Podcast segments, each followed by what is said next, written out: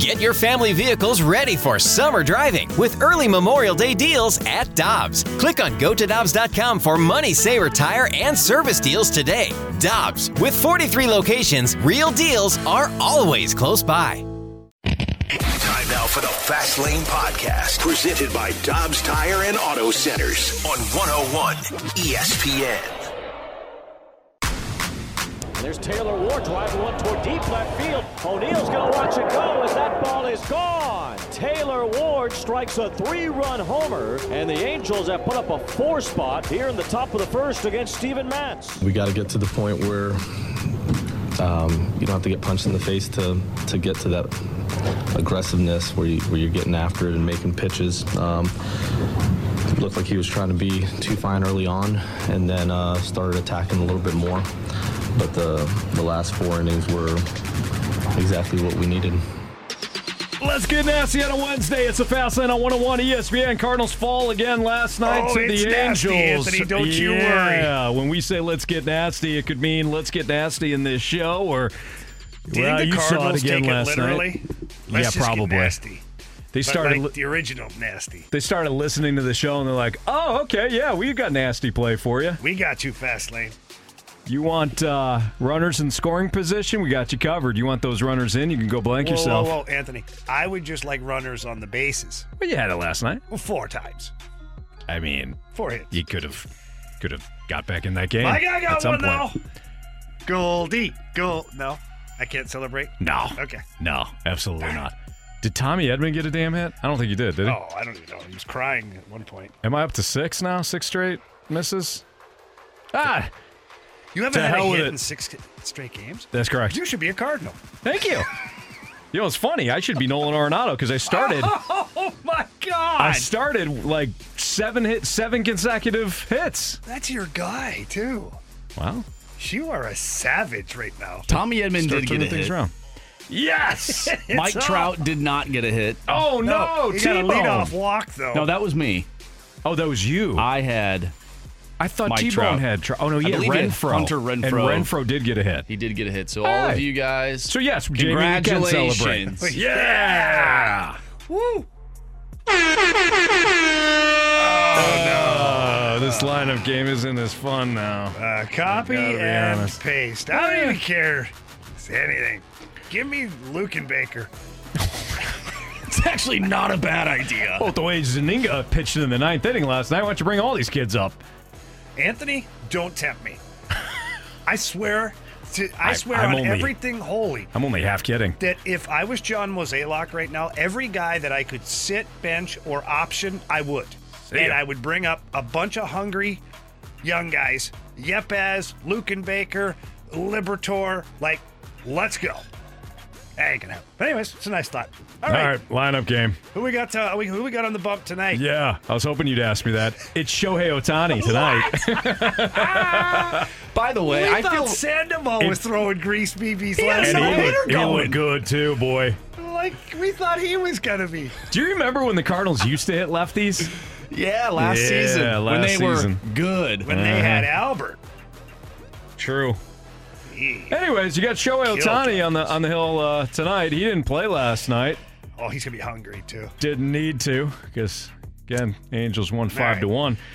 But he is a right-hander, Jamie. Yeah, it's an interesting uh, conundrum here. Uh-huh. We got a lot of left bats Yeah, you do. that aren't doing much damage. Nope. I would lead Gorman off. I think it's gonna be Newt. It's gonna be new. No. Yes. Yes. I think it's gonna be. Why Newt. wouldn't you do it? The dramatics alone. Shohei, Newt, two of the greatest players in the league. Uh huh. We're playing the narratives. You know what? Why not, Anthony? Why not? Let's go. Show us, Newt. Oh! Newt! Newt! All right. That's one. Goldie has been in this spot. Yeah, and Goldie's fine. He went, Yeah. Well, he's fine. He went one for four last night. All right, he got ahead. All right. I would go with uh, Paul Goldschmidt, please.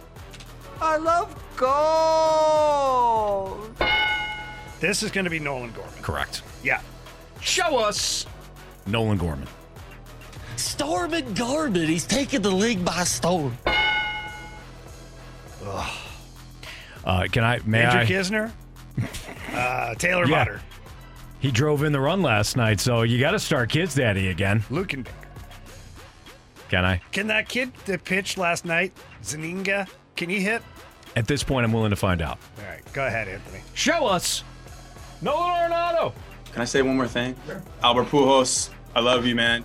He loves you too. He's worried about you though. Hmm. This is Wilson, I would imagine. He's DH, DH last night. He's going to be back behind the They're dish tonight. with the They're not going with the kids experience again.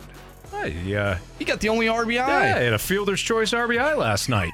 With fielders. So, The old FC, huh? I solid prefer hit right to the Stalter's choice, but I do. The Stalter's choice is usually more difficult. It's way more difficult. Yes, it is. Go ahead, Anthony. Show us Willson Contreras. Wilson! Wilson! Wilson! Wilson! Okay. Le- lefty, or uh, sorry, righty on the bump. I think this is the lefty, Alec Burleson. I don't think it's O'Neill. Okay, but where's Paul DeJong going to fit into this? Probably seventh, I would imagine. Is he going to play? Yes. Why? I don't know. Why would you not go? Why would you not go Tommy Edman at shortstop today and Brendan Donovan at second? Okay, I like that. All right, I like it. Like, why would you not? Booted one, DeYoung booted one yesterday, plus the righty lefty. I'm, I'm good with that. Yes, All right, so I still don't know who's batting sixth. I think it's Burleson. Well, where the hell is he going to play? Left field? Probably. Oh my. Go ahead, Anthony. It's your show. No, it's our show. You're right. It's our show, Anthony. What do you think? Yeah, go ahead. Ooh, it's my first decision. It's a real Stalter's choice. It's, it's, it's, Show us Alec Burleson. Burley, you're so rugged and manly. Nice. That one gets me, man. That one gets me. Makes you uh, feel weird. Yeah, but not Yeah, not uncomfortable. uncomfortable. Yeah, you know, Anthony. Um, Okay. Yee. batting seventh for your Cardinals.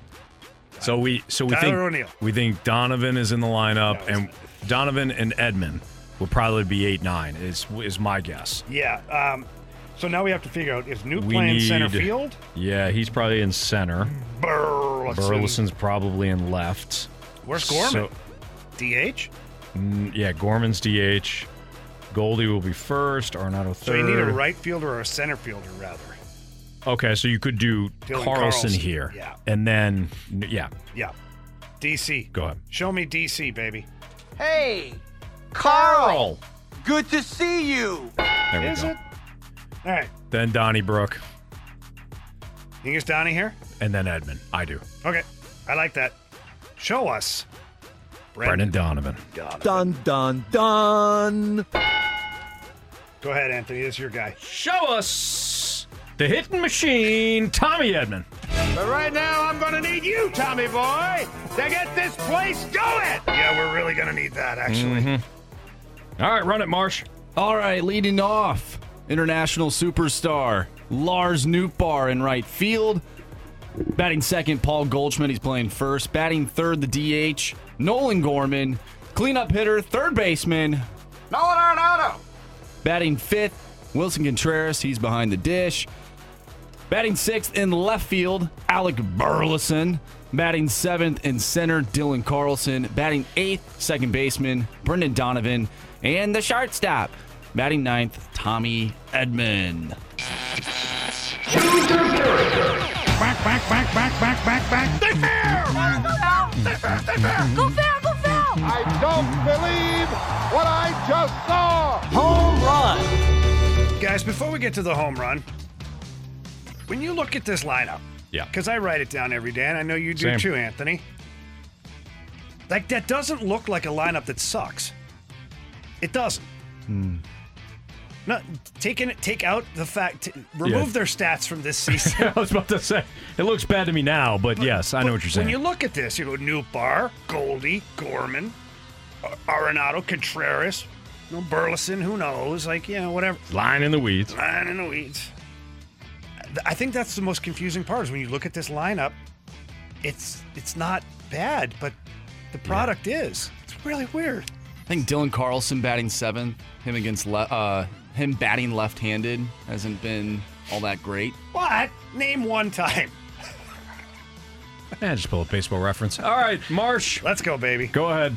I'm going to start it off Lars Nootbaar. Son of a, that's two days I in mean, a you're row talking you about the that to me. narrative. Um, I think he, I think he hits a home run first, First, inning. pitch. First pitch. First pitch. Yeah. Ohtani's going to try and throw the gas because it's his buddy. He's going to be like, I got you. Watch this. Here comes the gas. You can't catch my gas. That's what he's going to say, Anthony. Mm-hmm. Or he'll totally fool him with a changeup, like Harry and Rowan Gardner did. Harry? had to. I think it was Henry, wasn't it? No, Henry Rowan Gardner. Oh, there's it Harry. No, Harry no, he Rowan. was too That's his brother. Henry totally fooled him with a changeup. You're sick, Jamie. Go ahead. Just float it in. It's my float turn. it. Yeah, it's your turn. All right. You sicko. I don't know. I don't know if. uh Never mind. Yep. Go ahead, go. Jamie. Let it go, there you go, Marshy. You know what? You know what you have that you just what you just illustrated is you have what's called a filter in your mind. Somewhere along the line, Jamie either had one and lost it or never had one. I don't think he ever did. He was born it without the filter. I think I got it knocked out of. Probably. That filter is long gone. Oh, now you don't like dusty. it. Now you don't like it. All of a sudden. Hey, Anthony, remember the good old days? Remember I'm the stating- turn? hey, remember you used to I'm like stating me? a fact. I love it. I'm just stating a fact right now. I I saw what Marsh did. I saw the wheels turning, and he shut it down. Yeah. So what are you saying? Are He's he's his you, mind is you in a disciplining me right now? His how mind is a gonna do it car, or he's driving said car, What do you think you're Ollie calling me out in front of everybody? and he put he put that thing into neutral. Your brain works where it's like, should I just no? Let's just straight gas. Anthony, it has benefited me so well in life too. Very true. Great life choices. Who's your home run derby? Cole. Uh, this is going to be a great choice for sure. Uh, well, this one's a no-brainer. Just go me. ahead and say it. Go ahead. Go ahead. See if you can pick it. Nolan Gorman. Yeah, it's my guy, old Gormy. Hmm. That was bad. Okay. the Gormy part. The Gormy. All right, I'll take. You were going to go for him? Yeah, I'll take. I'll take Alec Burleson. I don't feel great about it, but given the choices, I don't think we feel great about I don't any think. of Yeah, these picks. right. If they're wearing if they're wearing a Cardinals uniform, you're not feeling good right now. I want my Alec Burleson tonight. Honestly, one extra button undone on the uniform. Ah. Reverse comb that chest hair oh, like Oh, Anthony go- does. doing doing the Luke Voit. Get get Yeah. a little poof, gold chain. Actually, the, The Anthony coif Star the chest hair. the Anthony Stalter home kit. Mm-hmm. Give it to Burley. Don't forget the wristbands. Don't worry, he's got those. Yeah.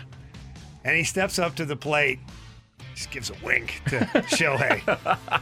And then Shohei goes straight gas, outside corner, dots it. Three pitches caught looking.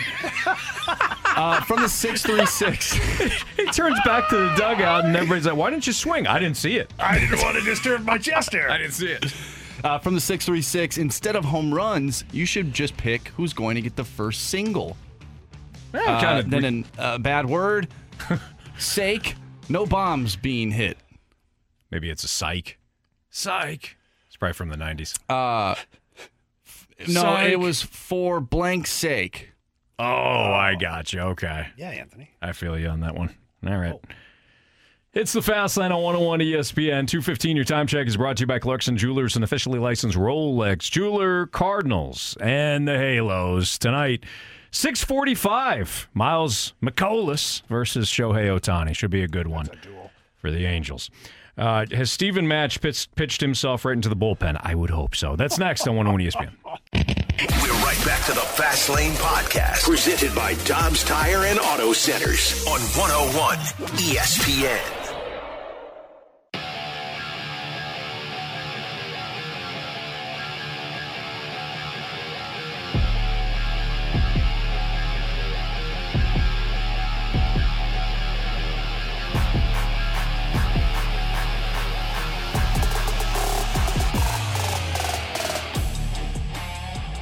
Obviously coming off of a road trip like we did and then having an off day, you, you want to you want to go out there and throw up a zero and and, and do something offensively. Um, unfortunately, that wasn't the case tonight. Oli Marmol talking about Steven Matz's performance, if you can call it that.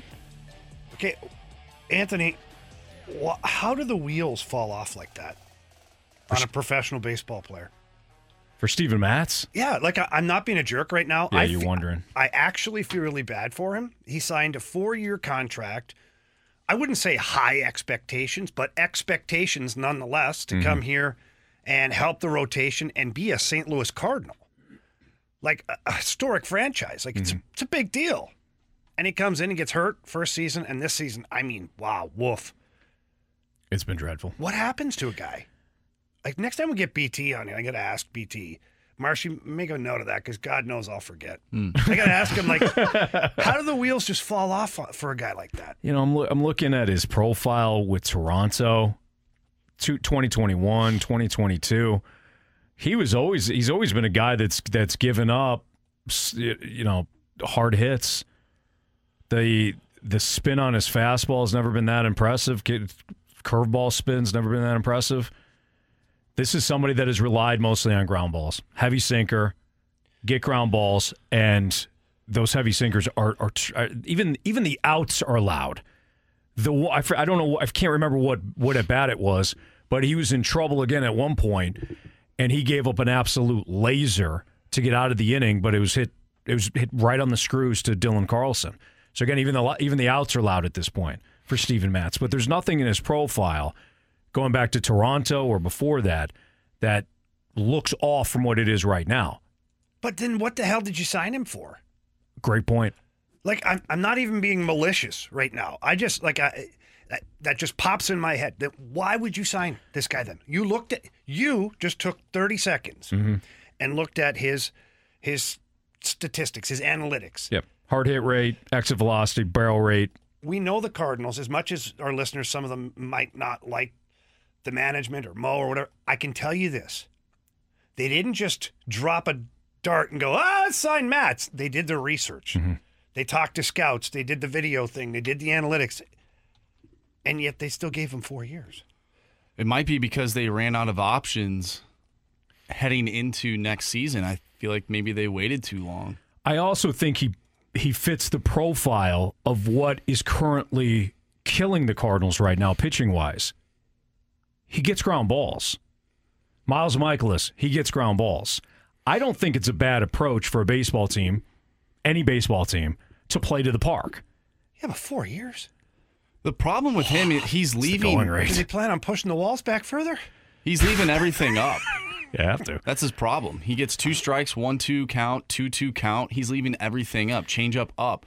He's going outside. He's not attacking guys inside. He's leaving those pitches up, and they're, they're getting they're getting hit. He left Probably a because he doesn't up have the confidence, though. yesterday, and that got hit out of the park. He he's he is somebody though that has lived up in the zone in previous years. That's why he throws that heavy. He's kind of unique in that way, where he throws a heavy sinker. In that normally you want the sinker obviously to start middle and then drop, but for him, a lot of times he'll Starts get high and drops it in. yeah, and he'll get he'll get either that swing and miss or he'll get that ground ball. I'm not I'm not disagreeing that he's he is missing because obviously he's get, he's getting hit hard. He is missing high, but that that isn't unlike his profile in previous years either.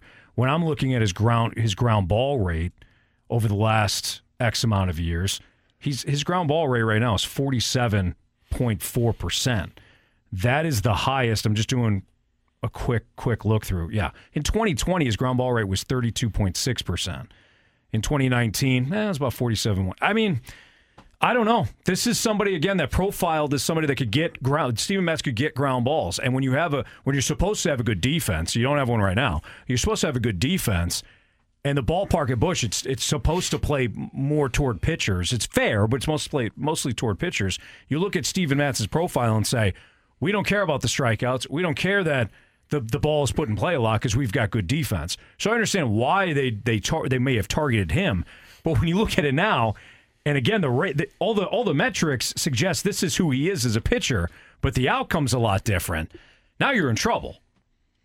So what do you do with him? Do you put him to the you, you send him to the bullpen? Yes. You have to. Yes. Oh, you absolutely have to. I'm just wondering because y- obviously that first inning not great, four runs, but then he goes four scoreless innings, and it makes you wonder as a fan: is this front office? See, the is- first inning's is- a problem. is See, the if he's in the bullpen, he doesn't have a first inning. Exactly. Could be the six. Do they look at the the previous four and be like, eh, you know what? Maybe we can trot him out there for another start because we liked what we saw. They may look at it that way, Jamie, but I'm not. No, but so here's the issue, though. You've got Jake Woodford, who, well, I found out yesterday he's not doing great. Um, and you've got Steven Matz, who's not doing great, and you only have one Adam Wainwright that's coming back from the IL, and we don't know what that's going to look like. Right. He's pitched well in the minors with his rehab. St- he's pitched well. But what does it look like at the major league level? Last time we saw Wayno on the bump at the major league level wasn't great. So, but let's assume that Wayno's fine. Great. I hope he is. But what else? I'm, I'm You got- making you're leaving Woodford in the rotation? no. I'm making two moves, Jamie. Is it Liberatore time? Yes. Yes. I'm serious. I am it, depending now. I don't. I, I don't know when Liberatore pitched last, but I am lining it up. Who I cares? I, said this. Bob le- Gibson would pitch two days. I know. It was Bob Gibson though. Different time. I said this to Danny Mac last week. I would line up Matthew Liberatore on Steven Matz's day, so that both of them are starting at the same time. So that if Steven Matz has another clunker like he did last night, I could bring up Matthew Liberatore. But Adam Wainwright is is lined up for his return on Saturday. I would take Woodford. Is that Woody's Yes. supposed to be start? Yes, I would. I think I, I I would take Woodford. I would send him down. I would option. I would option Woodford down. Bring up Liberatore, Matz to the bullpen, and now I've made two changes to my starting rotation. And that makes sense because you did send Zach Thompson down to Memphis. Steven Matz would take over for maybe that Yes. lefty spot. Exactly. Get him out of those high danger situations because you have JoJo Romero and, um, jeez, and Cabby, who's been pitching really well. Yes, that's what I would do. By the way, April 29th was his last start. April 29th was Liberatore's last Yeah. start. So that And he com- he So gave up three hits, okay. three walks, I mean that's nine one, strikeouts. two, three, nine Ks. nine Ks. One, two, three, four, five. So he could. I mean, he could pitch. He could pitch at any point from today on. That's that's that is exactly what I would do. But if Liberatore obviously makes his next start in Memphis, you're not you're you're probably not going to see I that then. him out. So would I. I'd make two moves. Now is this going to solve everything? I don't know, but you got to do something. I'd have him pitch like a, a bullpen session on the day he's supposed to start, like two or three innings, Yes. like pitches, just to keep him going. Absolutely. Which is which is normal anyways, Yeah. but exactly. So all in favor? Aye. Okay. All right. Well, we just solved the Cardinals issues. Hmm. Man, yesterday we Actually, Marsh did it yesterday. we saw yeah, but we're just adding on, you know, because mm. there's a, l- there's a ton of issues, Anthony. Yeah, they're piled up pretty pretty high right now. Are the Blues missing playoff caliber talents? Interesting question. We know that next on 101 ESPN.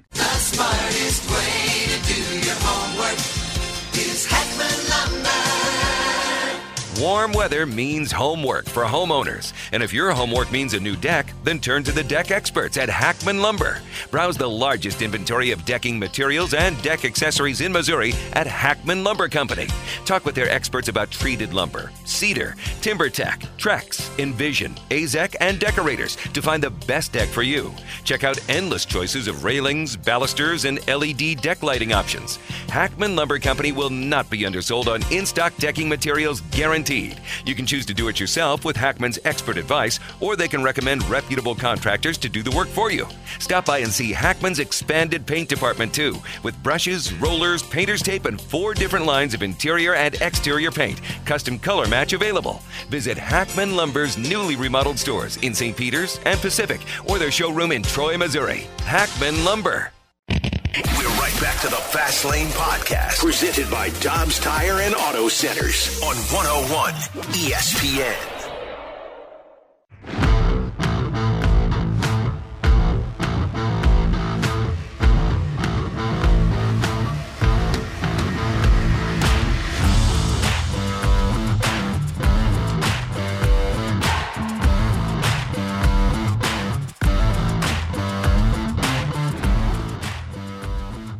We're all keeping an eye on the NHL playoffs. It's been a really fun NHL playoffs, especially if you like upsets. Florida upsetting Boston in the first round. You, of course, had Seattle with Bowie and that crazy playoff beard upsetting Colorado in the first round. And then last night, that same Seattle team hangs five on Dallas in OT to beat the Stars in game one of the conference semis. And Florida, again, with an upset, this time in Toronto, 4 2 over the Maple Leafs. And the, the crowd up in Toronto, I can't imagine, is very happy right now. So following the game, Paul Maurice, who's the head coach of the Panthers, basically said this is a clash of two styles of play. We're heavy on the forecheck and we play a physical brand of hockey, and their speed and skill. At the end of the day, he's I, I forget his exact quote. He goes, both both animals are hungry, but at the end of the day, it's the one who doesn't get fed before the game that's going to win. Well, like that. I know he's got some great quotes. Paul Maurice, if you've ever honestly, if you ever want to go into a YouTube wormhole and you're interested in listening to somebody talk really, really good about hockey and just other stuff, Paul Maurice is incredible.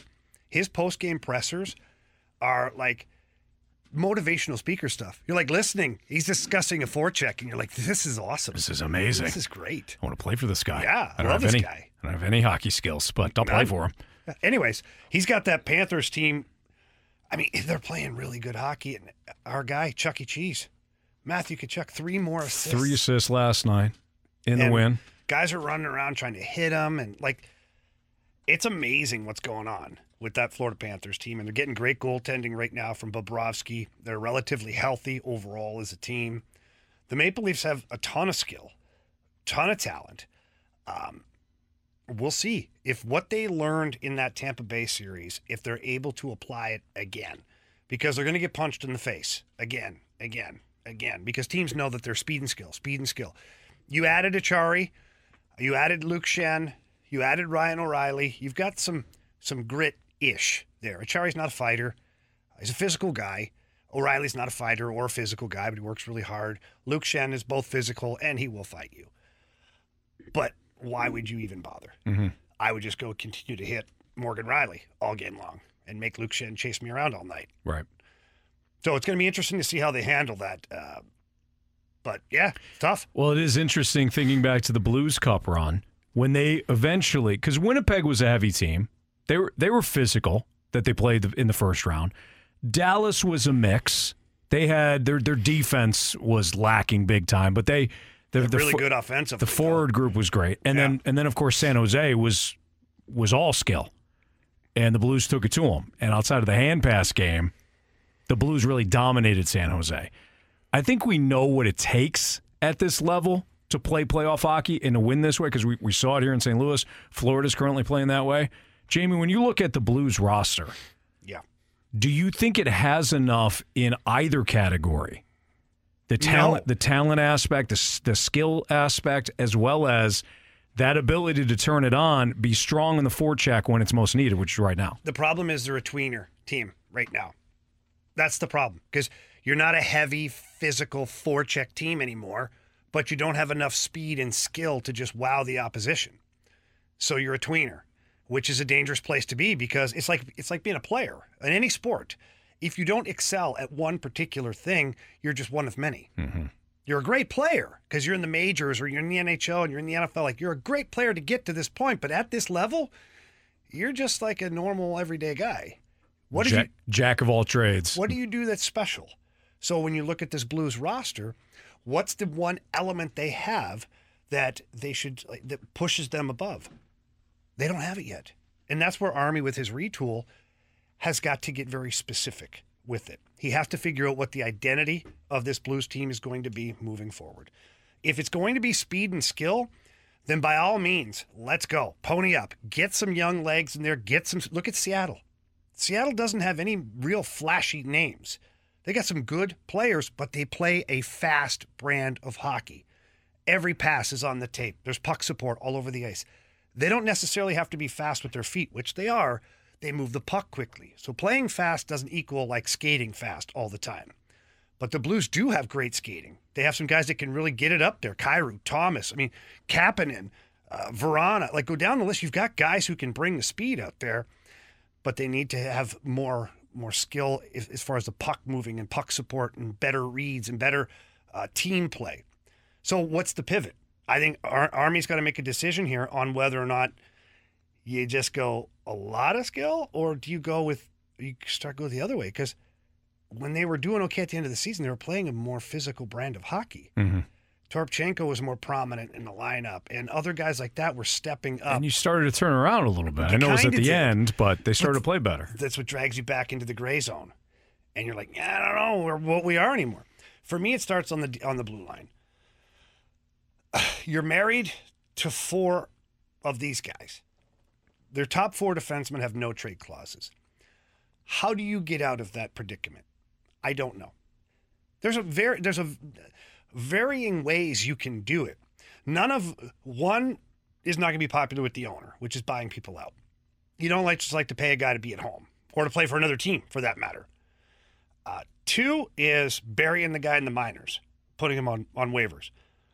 Gives you cap relief, somewhat, not the full thing, but cap relief. But then what? Now you got a player that you're going to have to do it for several years. I just feel like the defense, to me, if they had more of an identity, and I don't mean they all have to be big oak trees back there, but be one or the other. Uh, You've got some puck moving guys back there right now. You got Krug, Leddy, Perunovich. You got some guys that can move the puck and play, but how did that work for you? If you look at some of these other teams, they've got like two guys that are predominantly offensive out there. The rest of them can skate and move and do all that stuff, but they play a real physical brand of hockey. And I'm talking about the playoff teams remaining. I'm not talking about just like the regular season. You look at Florida Panthers. Brandon Montour is a stud defenseman. They've got him playing with Marc Staal. What is Marc Staal?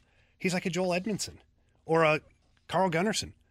He just big, steady, stay at home. Vanilla. Yeah. Vanilla ice Nothing- cream. Nothing spicy there. And you look through the lineups of all of these teams that are having success, they've got a couple of guys that you can go, okay, that guy jumps into play and does a pretty good job.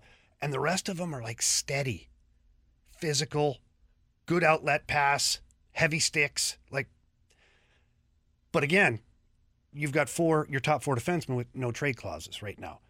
So Army's got work to do. He one, he has to identify what this team's going to look like moving forward. What brand of hockey are they going to pick as their style? Then two, what do you do with the the defense core? And three, how much youth do you put into this lineup next year? Yeah. We get a text from the 636. Why can't different lines play different styles? Have each line play to their strengths and challenge teams with speed and other lines go heavy? Okay, so in theory, that sounds like, oh, that's easy, right? The problem is throughout a game, you have different pairings that play with different lines at times. So if you've got uh, a heavy defense pairing out there and they're playing with the speed and skill, the forecheck's going to look completely different than it did for your heavy line up front. So your systems would have to be different then for each line that goes out there. Then what that does is it limits the coach on being able to shuffle lines when things aren't going right or heaven forbid there's an injury. Now what? Now what if you've got to put a physical guy or a heavy player on a line with Robert Thomas and Jordan Kyrou? What happens to that line now? Which way do they play? So you have the push and pull effect of within three guys, they don't really know what they're playing. So that's why you have to have a, a blanket system for the group. And being a, a heavy forecheck team doesn't mean you have to put somebody through the boards.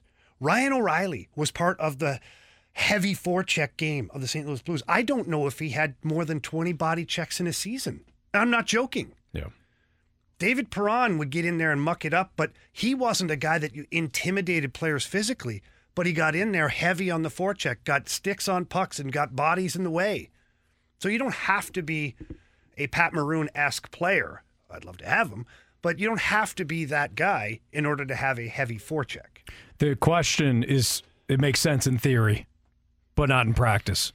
I understand what you said about the break breakdown of each line. Yeah, if you have an Once injury the and then puck it's- is dropped, all, everything goes to like, right. what do you do now? hmm Sounds good though. Does It's Fastlane on 101 at ESPN. One of the other underlying issues right now with the Cardinals, we have not seen in quite a while. We'll tell you what that is next on 101 ESPN. We're right back to the Fast Lane Podcast, presented by Dobbs Tire and Auto Centers on 101 ESPN.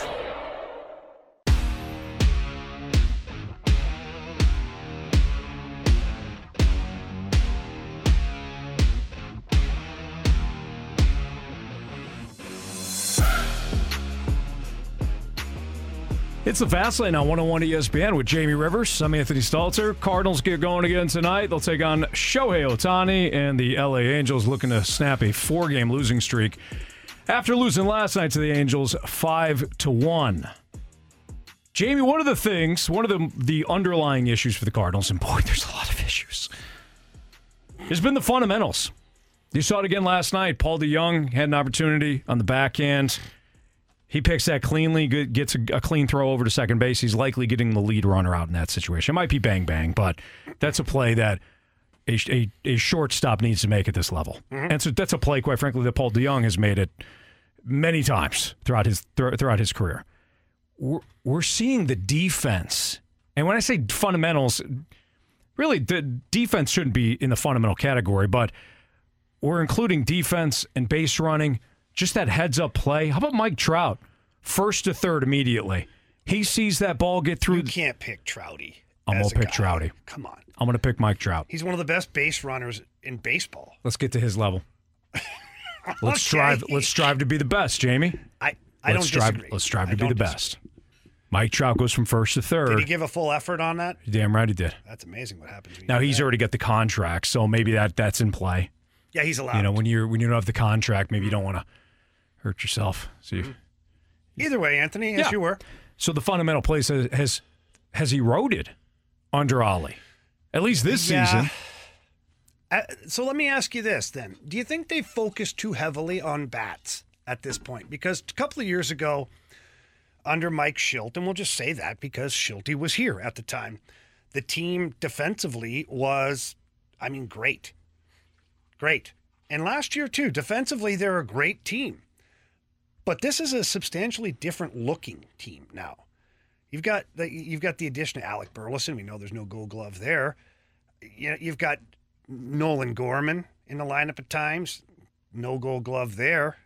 No potential of that. I don't think. No. Could be crazy. Yeah, probably not. You know, and Won't play enough. no, you're right. He won't. He won't qualify for that. Um, good hitter though. But do you know what I'm saying? Like I feel like they've gone so offensively, like they're, they're concentrating on that more, and they've kind of put the other on the back burner. Jamie, you you're illustrating a point that I used to make about the defense under Mike Matheny, and then when it when it switched over to Mike Shildt, because the defense did improve dramatically. Well, he flipped it on its head. He he certainly focused on it, but it's not like Mike Matheny, and I highly doubt that Oli Marmol is saying, "Hey, "Screw defense, don't worry about it, boys. We'll just go out and hit." I don't. I highly doubt that's the thing, or I highly doubt that's what's happening.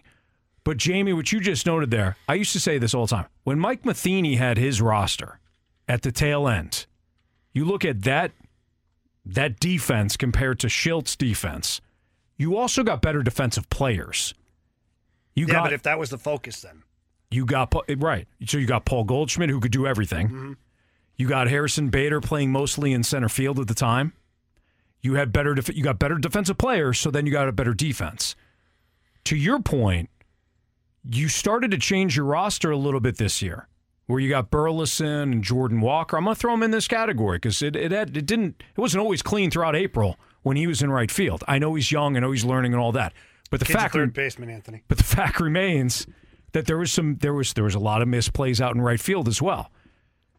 Your outfield has gone from man, you could put you have three center fielders to you've got one center fielder depending on the matchup, and then we'll see if we need offense on that that given night. So I think that explains the the the outfield defense. When you got Tommy Edman making mistakes defensively, you got Paul DeJong making mistakes defensively.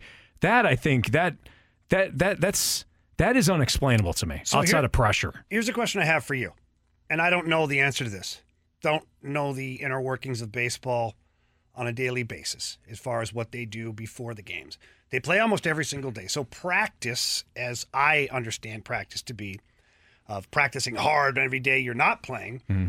there's no such thing. So in baseball, with limited practice time right now, do you think that maybe the Cardinals are focusing way too much on the batting cage? Like, is that a possibility to where the fundamentals or the defensive play have taken a bit of a backseat because you don't really have a lot of time Mhm. to practice, air quotes, like to whatever define practice during baseball Right. season, right? Again, it's probably a question for BT. I, I don't know what an ordinary day at the baseball park looks like as far Sure. as their practice is concerned. They'll take they'll take ground balls. They'll take they'll they'll shag fly balls. Yeah, but w- what's the focus on it?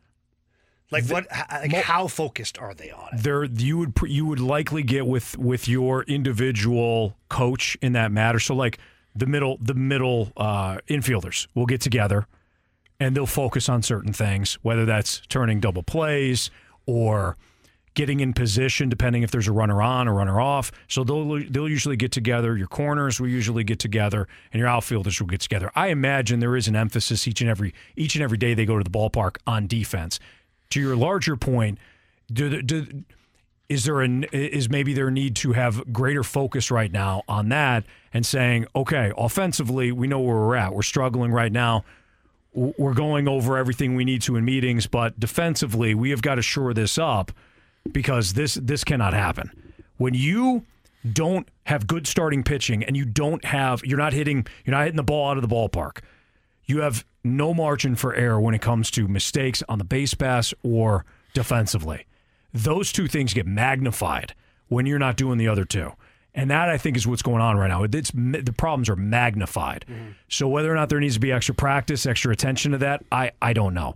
Or just a full scale. It, okay, we're not hitting. Nobody's hitting right now. We're gonna We are gonna lean Anthony. We're gonna lean our defense. yeah, you will see it tonight too.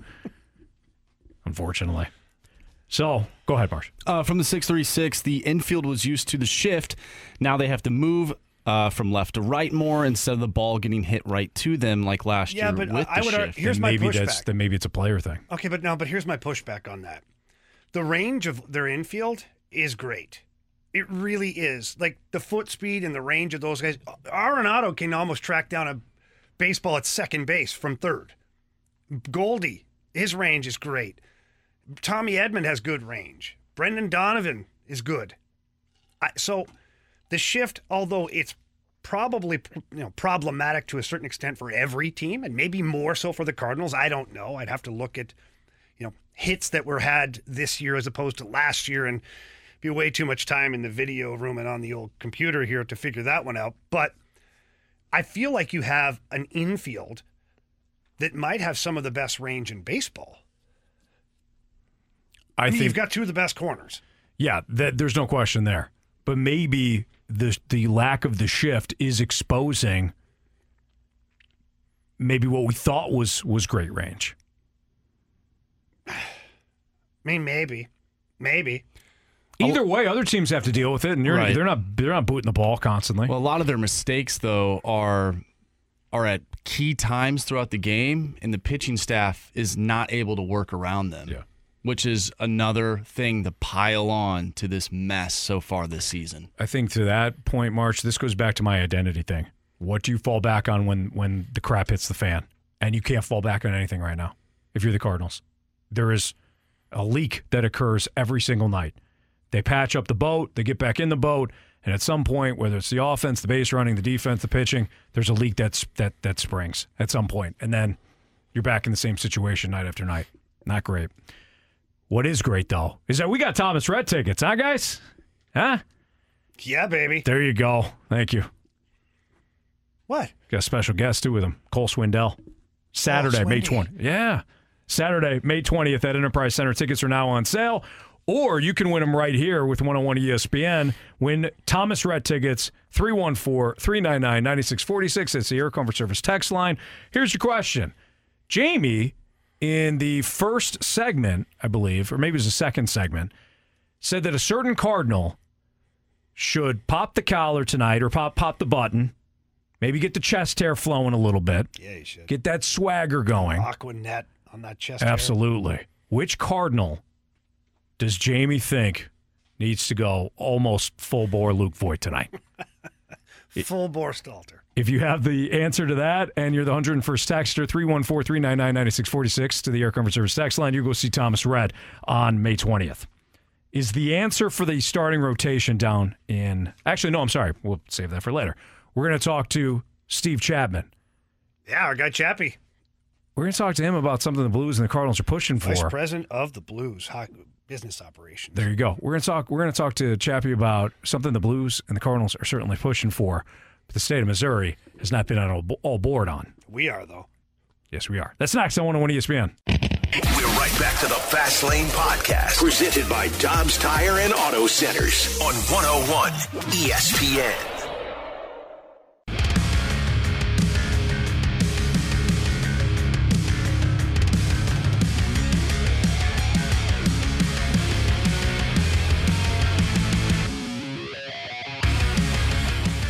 It's the Fast Lane on 101 ESPN with Jamie Rivers. I'm Anthony Stalter, and we are pleased to be joined by the Executive Vice President, Chief Revenue and Marketing Officer, Steve Chapman of your St. Louis Blues. Chappie, how are you today? Hey, Anthony, I'm doing well, man. How you doing? Doing great. Chappie, we're fine. We're just wondering um, what what's wrong with the Cardinals. Can you help us out here? That's what you need. You need ribs and Chappie today. couple of baseball guys. Yeah, a couple of baseball guys. Anthony, speaking of, of our guy Chappie here, I'm watching the Cardinals game. It's a beautiful day outside, and lo and behold, I look up on my TV screen, and there's Steve Chapman in those green seats that we Really? covet so hmm. much. Chappie, nicely done, my friend. Hey, it's good to have good friends. That's all I can say. You do have my number, right, Chappie? Surround yourself with people better than you are. You'll go a long way in life. Boy, that's just great advice. That's pretty much every room I walk into. Absolutely. Uh, d- despite. Unbelievable. Uh, despite us wanting to really know your thoughts on the Cardinals, Steve, we, we wanted to have you on to talk about the legislation uh, right here in Missouri when it comes to sports betting and whatever the issue is. And that's actually where I want to start with you, Steve. Why why has this been such an issue in Missouri getting it approved with the success that sports betting has had in Illinois for several years now? Uh, Michigan, I believe in Kansas, they've they've approved it. Why has it been such an issue to get it passed here in Missouri? Well, let's start with that, and then and then I'll tell you because the answer is not going to surprise you. Um, but you just said, you know, never mind Michigan or whatever. We are completely surrounded by states that have legalized sports gambling, right? Um, last year, I looked this up last night. Actually, last year Illinois did a hundred million dollars in taxes off of uh, sports gambling. And you know, Illinois, as we all know, likes to tax their citizens quite heavily. So hopefully, we wouldn't be in the you know in, in that same realm. But I mean, call it half of that, fifty million dollars a year, that's pouring over our state lines or is being you know not regulated, not taxed, not anything. Um, and so it, it's it's absolutely you know I guess the word is asinine that, that we can't get this passed when we know that we have the bones of great legislation. We uh, one of the benefits of being one of the last ones to get something done is that you get to see how everybody else did it and you get to learn what they you know what they would say they would do right what they would do differently everything else so i think we have good bones some tweaking that needs to be done but we can't get it to a vote because and here's the big drum roll you know politics um, they've attached there, there's an issue around video lottery terminals that they keep attaching to the sports gambling bill um, in an effort to get video lottery terminals pushed through. And there's there's clearly a contingent that in, in the state legislature that does not want to pass it, and so because of the video lottery terminals. But we can't bifurcate. We can't separate the two um, because we have you know um, interests that are that are causing that not to happen. So, Chappie, what are the next steps then? Like, how do you overcome that uh, in a state that clearly has drawn the line as to what they're going to allow and not allow? And to your point, I mean, it is kind of foolish when you look at every surrounding state has managed to work their way through it. What are the next steps then for you guys as the Blues, the Cardinals, and just in general? Well, I mean, I think at the end of the day, you, you have to be a big believer in the power of the people. And you know what? Like, it's a number of different things. Bill DeWitt was in the paper yesterday. I know he's he's also been talking about this issue in the last couple of days, and he's been talking about the potential of taking it just to a statewide referendum, similar to what uh, you know recreational marijuana just went through. Um, and you know, and that may happen, and we'll spend a lot of time and a lot of money and a lot of effort to do something that if we could just get the bill to the, you know, it's already passed the House of Representatives. If we could just get the bill to to go to the floor in the state Senate, absent of the VLT language. And by the way, let, let me say this real quick. You know, Bill and I both are on a are on a committee of a, committee. It's a coalition of all the of the sports teams in the state of Missouri. And we're agnostic when it comes to VLTs. There are definitely conversations that need to be had around. I mean, you, we could spend an hour talking about gray machines and and you know just it's it's not a unimportant topic. It's just not. It shouldn't be on the same bill as sports gaming. And I think that's what you know. What can be done? I don't know. People have to start contacting their local senators, or local representatives, and just start pushing this thing because you know to take it to a statewide referendum and talking with some of my friends, uh, like that's just a long and arduous process, very expensive, and so you're just talking about this being being kicked down the road and kicked down the road. Well, and that's that would be my next question, Steve. And it sounds like just based on your tone that, and by the way, we are talking to Steve Chapman, Blues Executive Vice President of Chief Revenue and Marketing Officer. Uh, Chappie, I, I feel like based on your tone, we are nowhere close to getting sports betting uh, separate from what you're talking about with these gaming machines. Would I be accurate in that line of thinking? What's our timeline then? Well, I wouldn't say we're nowhere close. I mean, one of the reasons why uh, you know we're talking about this today is because there's still what a week and a half or almost two weeks left in the leg- in, in the legislative session. We've made a lot of progress. There are there are you know we know that if it gets to the floor, um, if it gets to the floor with the right bill, and as you guys know, people can sabotage bills in many different ways. But if we can get the the sports gambling bill to the floor with the right language in it, we are very confident that it would pass.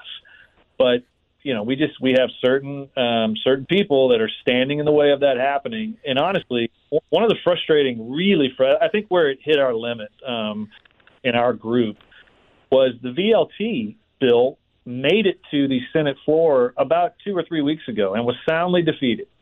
Okay, so at that point we thought, all right, well now that's made it to the floor. So we go down to Jeff City again and go around and talk to all the different, you know, senators and, and uh, representatives again.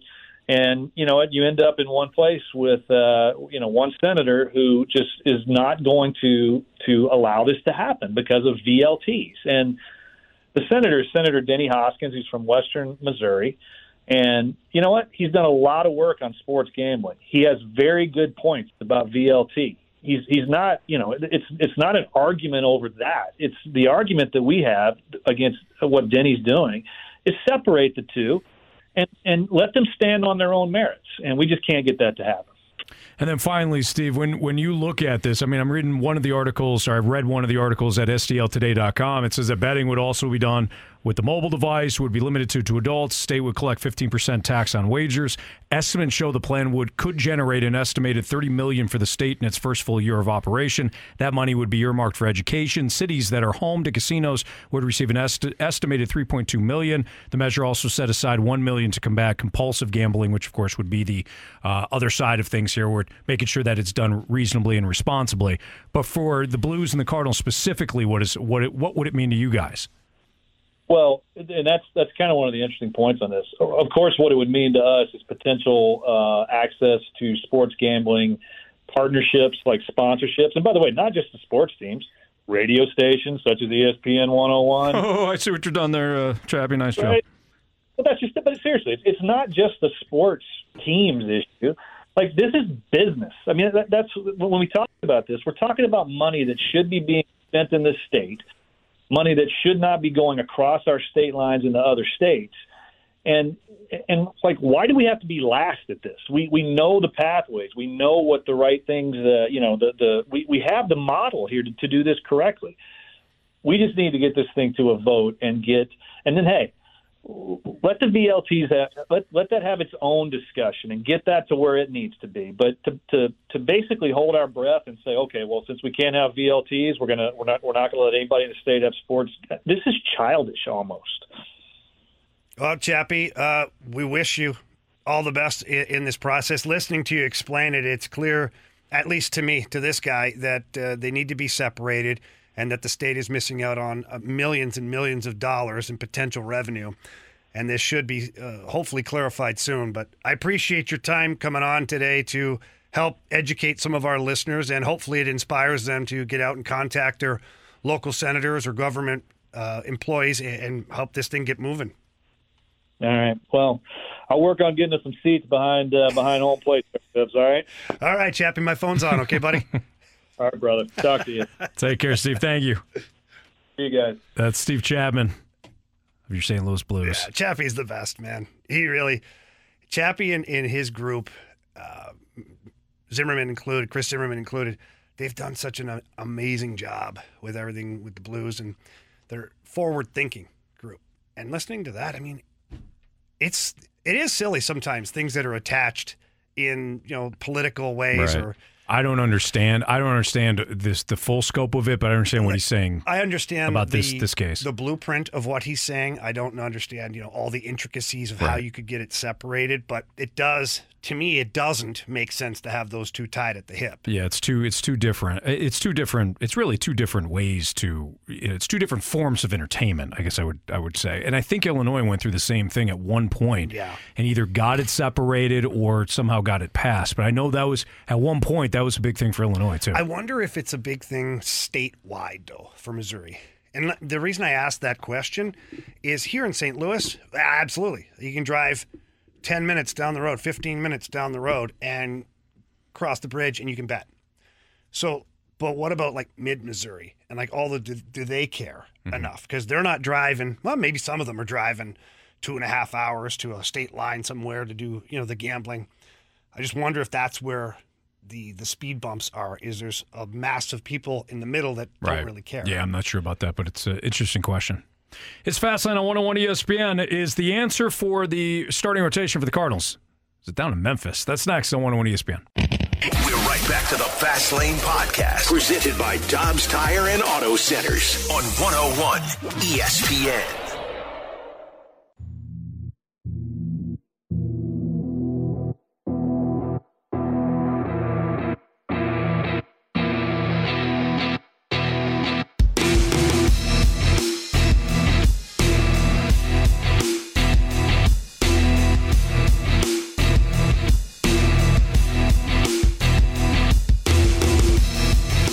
The answer for the starting rotation for the Cardinals down in Memphis? I would say yes. If you missed earlier, we talked about Steven Matz, another dud performance by Steven Matz.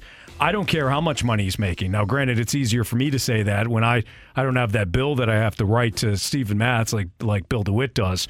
But for me and the Cardinals and a competition standpoint, I, I got to move Steven Matz into the bullpen if if I'm Oli and I'm having those conversations with the front office. Again, the money aspect is there, but at some point you have to say the contract doesn't play, especially with- a guy like Steven Matz. So what I would do is I would move the I would move Steven Matz to the bullpen. He gives me the lefty that I just sent down, you know, the lefty replacement that I just sat, sat down in Zach Thompson. I got Adam Wainwright coming back on Saturday. Wainwright steps into the rotation for Woodford. I send Woodford down. I bring Liberatore up, and Liberatore takes Matz's spot in the rotation. It doesn't have to be permanent, but I do have to do something if I'm the Cardinals. Yeah. That's not the only thing you have to do, though. Like, if we're isolating the rotation, yes, I agree 100% with you, which is rare, but I do, okay? What? No, no. It's not what you're telling me. You're right. You, you get sensitive and you get angry. You know, all these things. We've talked about it before. Mixed bag. Our Sure. therapist, you know, Does a good job. I want to drag it onto the airwaves. But, anyways, if we're isolating the pitching, yes, you're 100% correct. But there's more than that. This is the time to shake it up now. Like you have stood pat long enough with your guys to be like, I got my guys. We're going to get through this together.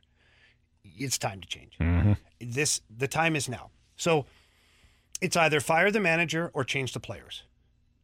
It's very reminiscent to what the Blues have gone through here in the last handful of years, where Mike Yeo, well, it wasn't the players. At least Army didn't think so. He thought it was the coach. Change to Craig Berube. Craig Berube comes in. Turns out it was the coach, not the players. Now, fast forward to this year.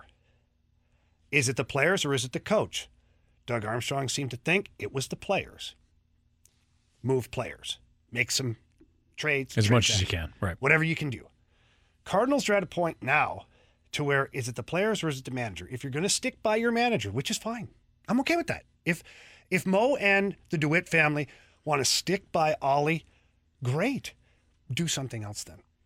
Now's the time. Juan Yepez, uh, Luken Baker, like whoever. Name your prospect right now. Bring him up. Find a way to bring him up. Hey, by the way, um, Paul DeJong, you're hurt again. Well, no, I'm not. Yeah, you are. Uh, name your other player. Who else is hurt right now? Let's give somebody else an injury. Not really, but fake injury. Oh, uh, yeah. Let's see. Tyler O'Neill. Yes. You're way too physically exerted right now. You're getting. We know you need a break, Tyler. You need seven to ten days. Mhm. There you go. You don't have to DFA or option guys. You can. You have guys you can option. Great, go do it. Fine. Whatever. But you also have guys you can do the. Otter. That's an easy one. Well, yeah. But who's going to be on the bench then if he leaves? what? That's what he signed for, isn't it? Ugh. Isn't that? Well, I, I'm quoting someone who literally told us that on these airwaves. Our guy, Brad Thompson. Yeah, I wasn't going to go there, but Mhm. you did. He said, I signed to be on the bench. Okay, fine. Leave him there. But you can make changes. Why are you not? If it doesn't work, guess what? Who cares? It's not working right now. All right. What's the worst that could happen? Lose? You Mm-hmm. are. You like what, four or five in a row now? Yep. That's my only problem. Is to me, as a baseball fan, I look at the team and I go, they're not trying. I don't mean the players. The organization in its entirety is not trying enough for my satisfaction. You haven't done enough to show me you're trying to win games. You're trying to change what's going on right now. So, yes, to the original point of the pitching staff, you're 100% correct. Everything you said, bam, spot on. After that, let's go. Let's get some hungry young players in here or make a trade. Just make a damn trade. Any trade. I don't care who you trade. Trade somebody. Send a, a shot ac- across the bow. Bam. You don't like it here? You're not going to play this way. You're gone. Yeah. What'd you get? I don't really know. We'll find out. Mm-hmm. Mo, Mo will get a good trade ish, whatever it is. Even if it's some prospects, you know, or whatever. It doesn't matter. You're changing it. Got to do something. Yeah, you got to break it up. And Mo isn't above that. We saw that years ago when he made the John Lackey trade. He walked through the clubhouse. He goes, "Okay, this this is a situation where everybody's buddy buddy. I got to break this thing up." And he sent Joe Kelly and he sent Allen Craig to Boston for John Lackey. little sandpaper added to that clubhouse. They may they may need that. Now I don't know I if don't you're know going if they need that. I I don't know. well, they might. They, also may get- not. You know what? It's not just sandpaper. They they added a good pitcher too. I think we resort to the sandpaper thing because Joe Kelly and Allen Craig very well liked the clubhouse. Again, just had this overall of hey, we we all like each other here. We're good. And then John Lackey comes in and again he's a bit of sandpaper, but he but he also got a good player out of it too. I don't know if you're going to be able to make that trade now, but to your point, you got to do something. You got to do something. You got to shake this thing up. You got to break it up. Whatever it is, we'll see if it works, but it's ugly right now. We got a text from the six one eight says, "Tell me how O'Neill is any worse than any of the other outfielders." He's not. He's not. We're I- not. We're not. Pick yeah. your outfielder. Pick your outfielder then. Yeah. That's what J- Jamie literally said. Pick your outfielder. So if you're saying right there, well, Tyler O'Neill, he Jamie gave you the opportunity to say whoever you wanted in your car or your cub- cubicle. Yeah. You could have went with Dylan Carlson. You could have went with Alec Burleson. You could have went with anybody. Go for it. Jamie gave you an opportunity to choose your own adventure, and what you did is you threw the coloring book right back at Jamie. Doesn't make sense. That's a, that's on you. Thank you, Anthony. It's on you. It's not on Jamie. What's trending is next in the Fast Lane on 101 ESPN. We're right back to the Fast Lane Podcast, presented by Dobbs Tire and Auto Centers on 101 ESPN. What's trending in the world of sports? The Fast Lane has you covered. What's trending now? Brought to you by Goodwill. Donate to Goodwill and get a half price Cardinals ticket voucher.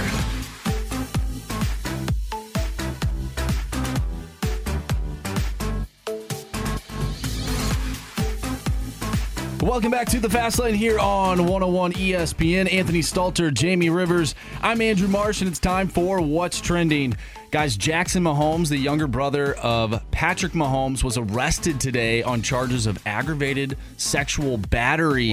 The 22 year old has been charged uh, with three counts of uh, sexual battery, and an additional fourth count of battery. What? Okay. Okay, so do we have any further details? Yeah, so I want to say it was about a month or so ago, uh, maybe a little, a little bit earlier than that, but uh, he was in like a, a bar or whatever um, with uh, this woman who was the owner of this restaurant in Overland Park, and she accused him of shoving uh, members of the restaurant, and he was like caught grasping her neck, and it was all caught on video, and TMZ had it. Wow. Well, it's caught on video. Good luck. Yeah, well, If he did, if he did do it, I'm glad it was caught on video. yeah. This is such a. I mean, one, it's an awful situation for the victim, and yes, if the police felt that there was enough Absolutely. there to charge um, Jackson Mahomes, then you always feel bad for the people um, that happen that this happened to.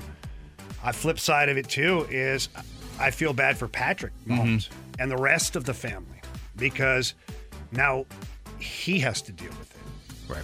Because Jackson Mahomes, in his own world of TikTok or Yeah, whatever he's the been a hell he goofball on the internet before, and I'm sure the family has gotten, you know, made fun of in that aspect Yeah, but because this is but this, is completely This different. This is completely different now. So if you're Patrick Mahomes and the rest of the family, you're like, whoa, What are we doing? like what now? Like, I don't know if was it sexual battery. Yeah, that's like, what- it sounds that's what it awful. said. Like it sounds awful. Now maybe it's something that is, you know, there's it's an umbrella charge that you have different things. I don't know. Yeah.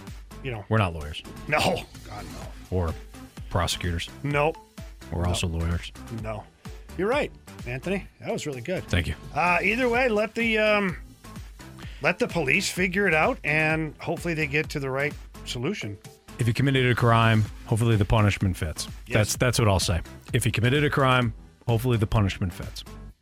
Guys, today Bryce Harper is back in the lineup for the Phillies. He is the DH so far in the game between the Phillies and the Dodgers. He has drawn a walk. What do you expect from Bryce Harper, and will his insertion or will him being back in the lineup help the Phillies uh, get back because they're not really playing all that well either? You used the right word there. Insertion. Yeah. It's been it's been inserted back into the lineup. Yeah. Well, I wanted, you know, I wanted to say that, but You nailed it. You know. I think that for a Phillies team that is right around 500, they're one game below 500 entering play today. You get a player like Bryce Harper, not only the talent, but the energy, the way he plays the game. I think it's a huge boost to a Phillies team that obviously played in the World Series last year and that has high expectations and should. You don't bring in Trea Turner and some of these other moves and not expect to have a team that's going to be a legit contender.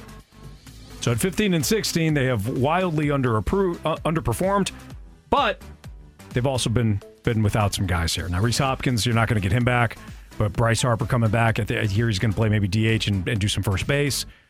Okay, for Phillies team, adding him back, that's a big boost. Tommy John surgery, that's a pretty darn quick recovery.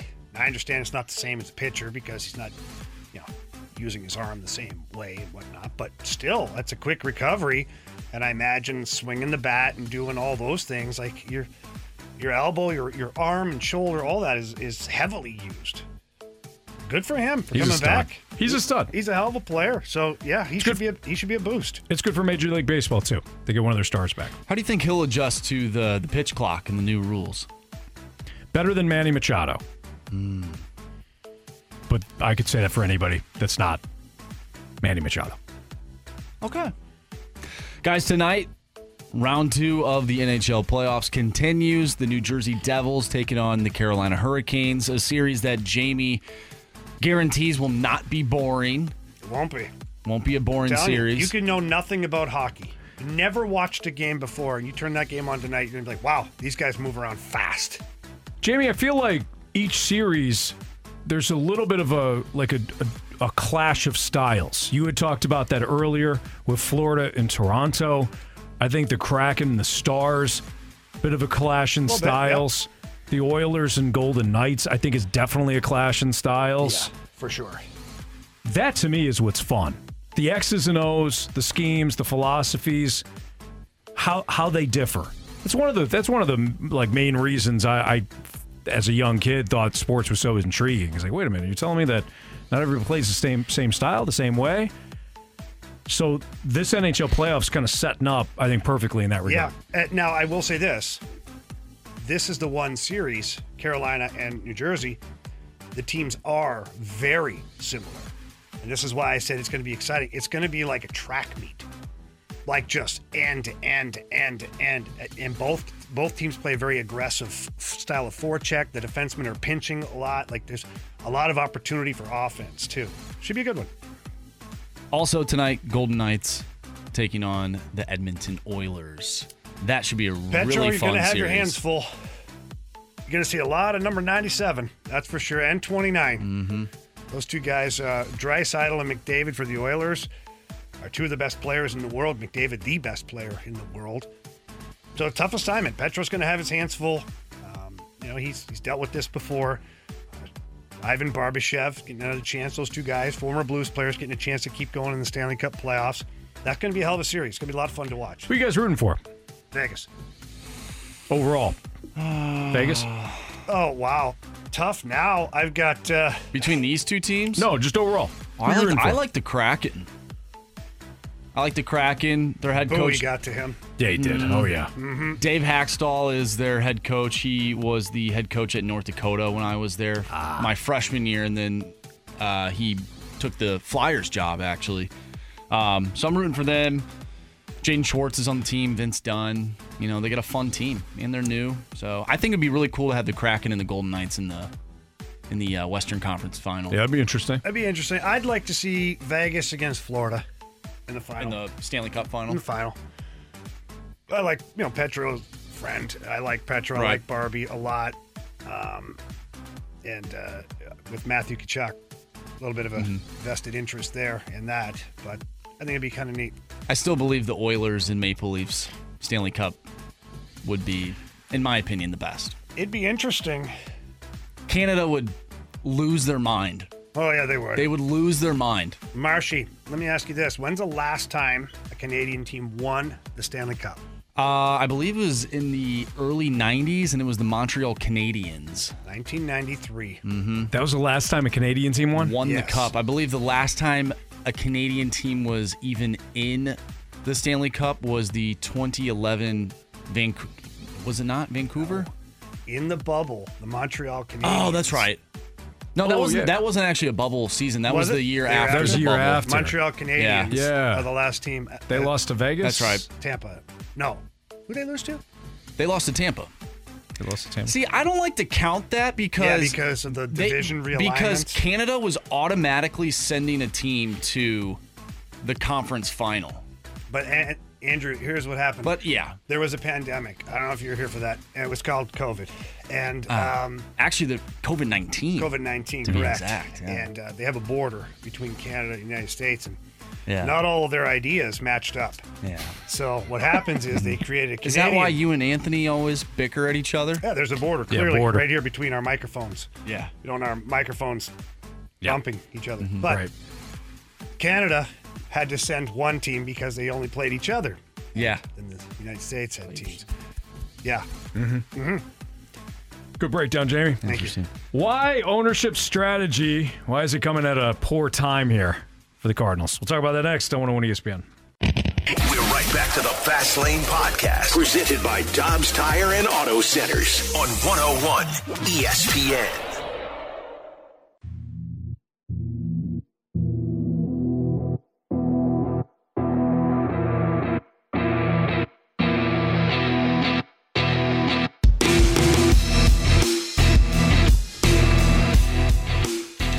It's a fast line on 101 ESPN. Katie Woo had an article about the Cardinals and the front office in the athletic. The strategy of seeing what you have in the young guys with the veteran core was the strategy for the Cardinals heading in.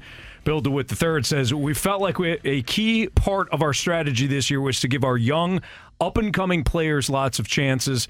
In addition to having this veteran core we, we retained, we have a highly rated farm system, and you're seeing that play out. A lot was made of Walker's demotion, but that wasn't necessarily because of his situation. It was also because we want to get at bats for some of the other guys who have real upside for us. I like our chances for improving on April. My first question would be Doesn't Walker have real upside? I mean, if he doesn't have real upside, I think that that maybe was worded a little improperly by by the organization on that one. I think what I think what he's trying to say is we have some guys here that have put in some years already in their development, and we have to find out ultimately what we have. Jordan Walker, you know what you have, and he's 20 years old. Mm-hmm. So you have the ability to let him continue to develop. Whereas the other guys, you got to make some decisions probably coming up soon here. I think that's what he meant. That's my that's my breakdown. That's your inter- yeah, that's your interpretation. Yeah. So our guy James, you hear James all the time leave us mic drops. We, we love having James on the show. He, he always comes with just outstanding takes. He had tweeted at us, at Anthony Stalter, at Jamie Rivers 08, at Marshy Marsh. Guys, how can the Cardinals front office be that tone deaf about this team? I mean, literally running the same players out there night after night is the definition of insanity. Maybe, well, I won't read that aspect of it. I, he's he cited he cited a movie he cited a movie Uh. quote, uh, but I don't want him to be taken out of context with what he what he tweeted. No, But- basically send a message. yeah, send a message. Absolutely. So James is in line with, with what, what with what we're thinking. I had talked about the pitching aspect of it, the starting pitching. Jamie, you had noted the position player from a position player standpoint. I don't know why Juan Yepez wasn't called up last week. A lot of a lot of a lot of people felt the same way. Yepez has got over, I think, a thousand OPS against left-handed pitching. Well, you don't need that. Well, yeah, you do because you have a lot of left-handed bats in your lineup, Anthony, and um, they're not doing a great job. You know what also doesn't make any sense with leaving Juan Yepez down in Memphis? One, I mean, the, the obvious. I mean, you chose basically Taylor Motter over Juan Yepez. Now I get they play different positions, and that that has to Do they? that has to be they do that has to be accounted for. But Jamie, a year ago, Dan Dan McLaughlin and I were talking about this last week when you were in Mexico. A year ago, around this time, it was right around Mother's Day. They brought up Juan Yepez. The offense was stagnant. It wasn't bad like we're seeing now. It was stagnant. Mm. And Juan Yepez came up, and almost immediately the offense found a little traction. It didn't go from average to great, but you got a little momentum going. So you saw that last year, as well as the home run in the in the wild card round against the Phillies. Clutch hitting. Clutch hitting. I get why he didn't make the opening day roster because of the spring training that other guys had compared to his. But at this point, that spring training is is, is well in the rearview mirror. Tyler O'Neill's performance, Dylan Carlson's performance, Jordan Walker's performance, well in the rearview mirror. So I don't understand, knowing what you know of last year and Juan Yepez and what he did for this offense, why you wouldn't make the same decision this year Anthony, I don't care. when you needed even more. Listen, I don't even care about Tyler O'Neill's performance, Dylan Carlson's performance, Lars Nootbaar, Alec Burleson. I don't care. Your team is losing at a historical clip. Losers. They're losing, Anthony. They're not losers. They're losing. Change it up. It doesn't matter who you pick. Pick your adventure, like you said earlier. Choose your adventure. Choose your adventure. Choose your own ending. Whatever. Choose your own I will. adventure. Yeah, that's what it is. Mhm. Choose your own adventure. Anyways, Stay focused, Jamie. I'm trying. Okay. Juan Yepez, bring him up. And I again, I don't even care who it is. I don't care who the hell you bring. Masyn Winn. Why not? Paging Masyn Winn. Come up. Get a couple of games. Get a cup of coffee. Who cares? Paul DeJong, you're hurt. Like Brendan Donovan, you need some time. Whatever it is. Who pick again? Pick your person. I don't care. Mhm. Change something. This is not working. And you have quality players in Memphis right now, currently, quality players that you could give a shot to, and your fan base would not fault you for it. Quite honestly, I feel like the fan base is screaming for it. So if they come up and they're terrible, who cares? You tried. Mm-hmm. And has it gotten any worse? No, because you're losing anyways. This is where you have to, you got to change it up. So going back to the Bill DeWitt, the third comments, we have a question on a rundown here. Is this was is this the right time to figure out what you have in, in young players? Does this, does this feel experimental and did it make sense to have unknowns and what ifs with Goldie and Arenado? I understand that question, but I don't think you have as many unknowns and what ifs coming into the year as you think. Jordan Walker was was a what if. He was he was an unknown, but he he at least offered that upside. Tyler O'Neill is not a what. He's a what if from the standpoint of whether or not you're going to get production, but we're not talking about a young and inexperienced player.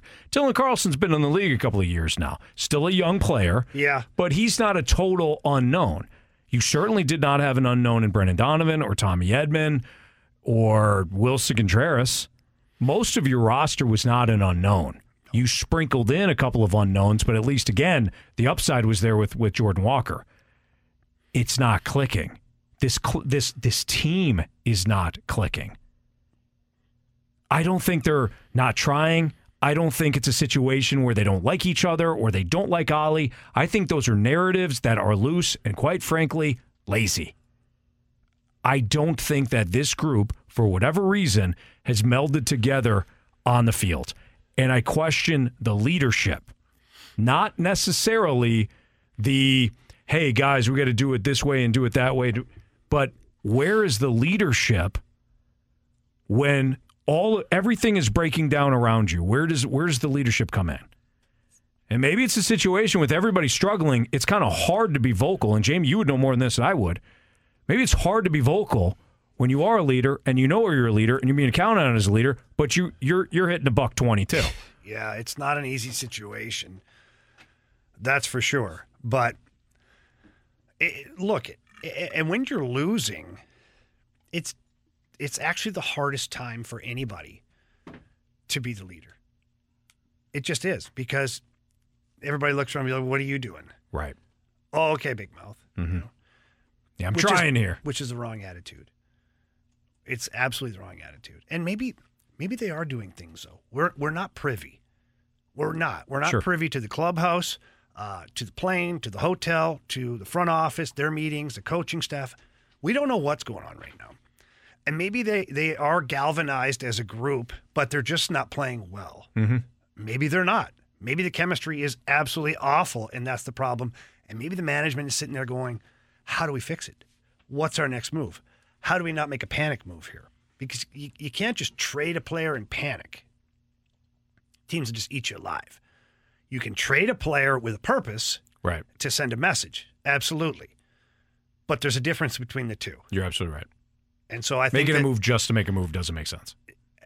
and you're right. If you're going to make a move just to make a move, you you hand pick someone who is not the cardinal way, who is not pulling their weight, who is not doing the right things. You hand pick said player, and you make a move without worrying too much about the return. I know that sounds crazy, but you do have a lot of talent sitting in Memphis that's up and coming to where if you picked a certain player, a certain outfielder, any one of them, and you made a point of moving that guy, you've got the replacement. Don't worry. Mm-hmm. So you don't have to worry about the return necessarily. Let's hear from Janet because I do want to hear what she has to say, and then we'll get to the gauntlet. Here's Janet, who left this mic drop. everybody keeps mentioning that they made the moves in 2006 and 2011 and then they won but that what people keep forgetting is in 2006 and 2011 Tony La Russa was the manager and he pushed Mozeliak to do what needed to be done I don't think we've had a manager since then that would stand up to Mozeliak. They just let him take over and do whatever he wants to do. If you want to put a blame on what's going on with the Cardinals today, the blame goes to Mozeliak. Okay, so I think it's a very impactful comment there by by Janet. Just one one slight clarification. Yeah. Walt Jocketty was the the GM in in 06. Uh, not Mo. Mo was the GM in 11. But to her point, there were times where Tony La Russa, and I had mentioned this too, Jamie, when when I was when I was a little bitter, when things are starting to go go sideways. If there's a guy that you know is not performing well, maybe maybe you send him out. That's what Tony did. I mean, there there was relievers where it was like, this is what you gave me, I'm going to use them. And then you did as you're walking out to go get him after another disastrous inning, you look up to the front office there and you say, "This is what you gave me. Well, it's this well, is my roster." It's well documented. Even Yes. Walt Jocketty himself admitting that there were trades that he wouldn't have made, except Tony La Russa was like Sure. basically bulldogging. him. He's ear- he, Tony earned it. Correct. To, to Janet's other point, this is your new wave baseball too. There are a lot of teams, most of the teams that are run via the front office. Not in New York where they got Buck, Buck Showalter. Not in Texas now with Bruce Bochy. Not maybe in Houston with Dusty Baker, although they seemingly have a combination of old school, new, new school. But the majority of the teams in Major League Baseball hire managers to implement the data that's being cooked up from upstairs. We got an interesting text from the 636. We're talking about pushback from the manager and Tony La Russa and whatnot. 636 says the one that did push back got himself fired. I would imagine they're referencing Mike, Mike Shildt Shildt. in the differences, Yeah. There was- philosophical differences. I don't think he. I, I right, right church, wrong pew. On that. What? That's what I would say. All I know is that I think we over uh, we overrate Major League Baseball managers. Oh, here we go. Here, here we go with Marsh again with that crap. I- Go bring ahead, tell on the gauntlet. I'm Go ahead, tell him, Jamie. Ah, okay, Chappelle. It's a really nice compliment, actually. The gauntlet is next. I want to win ESPN. Oh We're right back to the Fast Lane Podcast, presented by Dobbs Tire and Auto Centers on 101 ESPN. Three warriors, four categories, one challenger. Can you master the gauntlet? Brought to you by Master, your hometown source for business communications for more than 30 years. Visit masstour.com.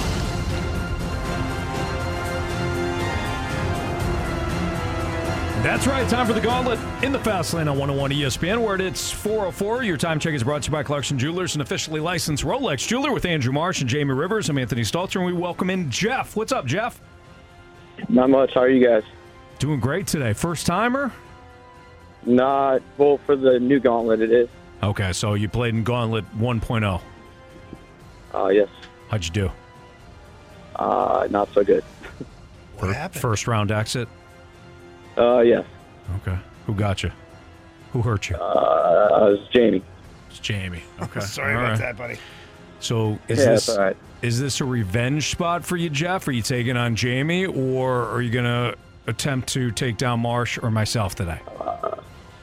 Uh, let's yeah, let's go with with Jamie again. Okay.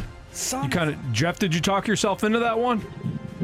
Uh, yeah, just go again. Okay. All right. Well, All Jamie, right. get yourself into the cone of silence. Good luck, Jeff. Jamie's Thanks. been on an absolute tear in the gauntlet thus far. Three in a row. This is his third gauntlet in a row. Oh, really? Yeah. And he's got a bit of a winning streak, I believe. He is at least 2 and 0 this week. Okay. Yeah, somebody's got to beat him.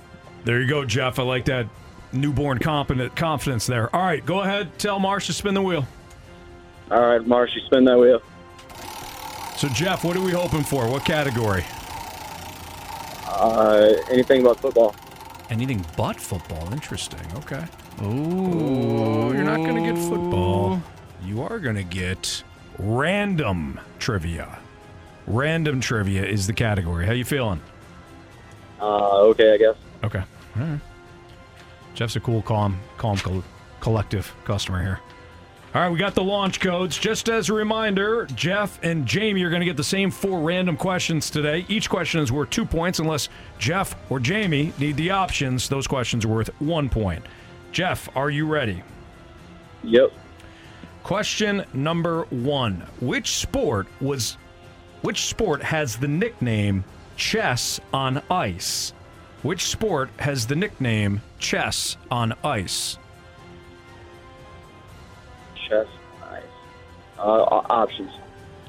Synchronized skating, ringette, or curling? Uh, curling. Final answer.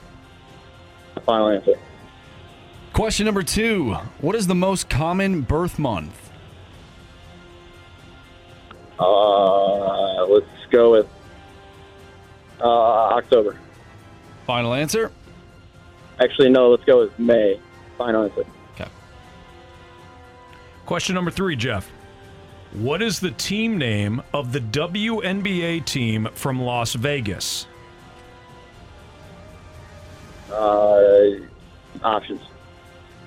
Is it the Mystics, the Aces, the Queens? Uh, Mystic. Aces. Let's go with Mystic. Final answer on Mystics? Final answer. Yep. Final answer. Question number four. The natural state is a nickname for which U.S. state that borders Missouri? Uh, options. Is it Arkansas, Tennessee, or Nebraska? Nebraska. Final answer. All right, Jeff, how you feeling? I lost this one. Okay, all right. Jamie hasn't even gone yet. All right.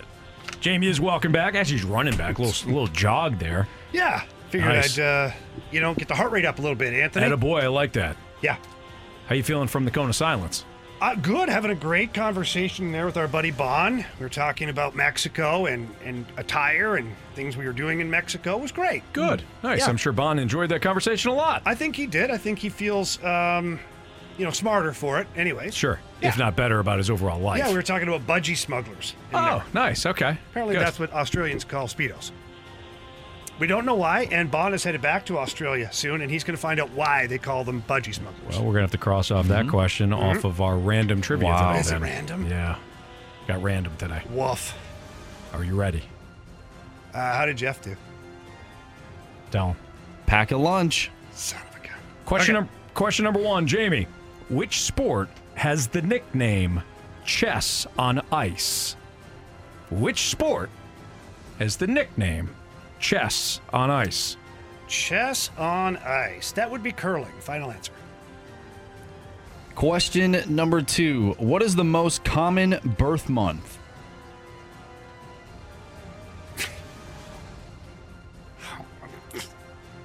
Who the hell knows that? The most common birth month. So, if New Year's Eve and holiday season, let's do nine months from there. Because everybody gets it on at that point, right?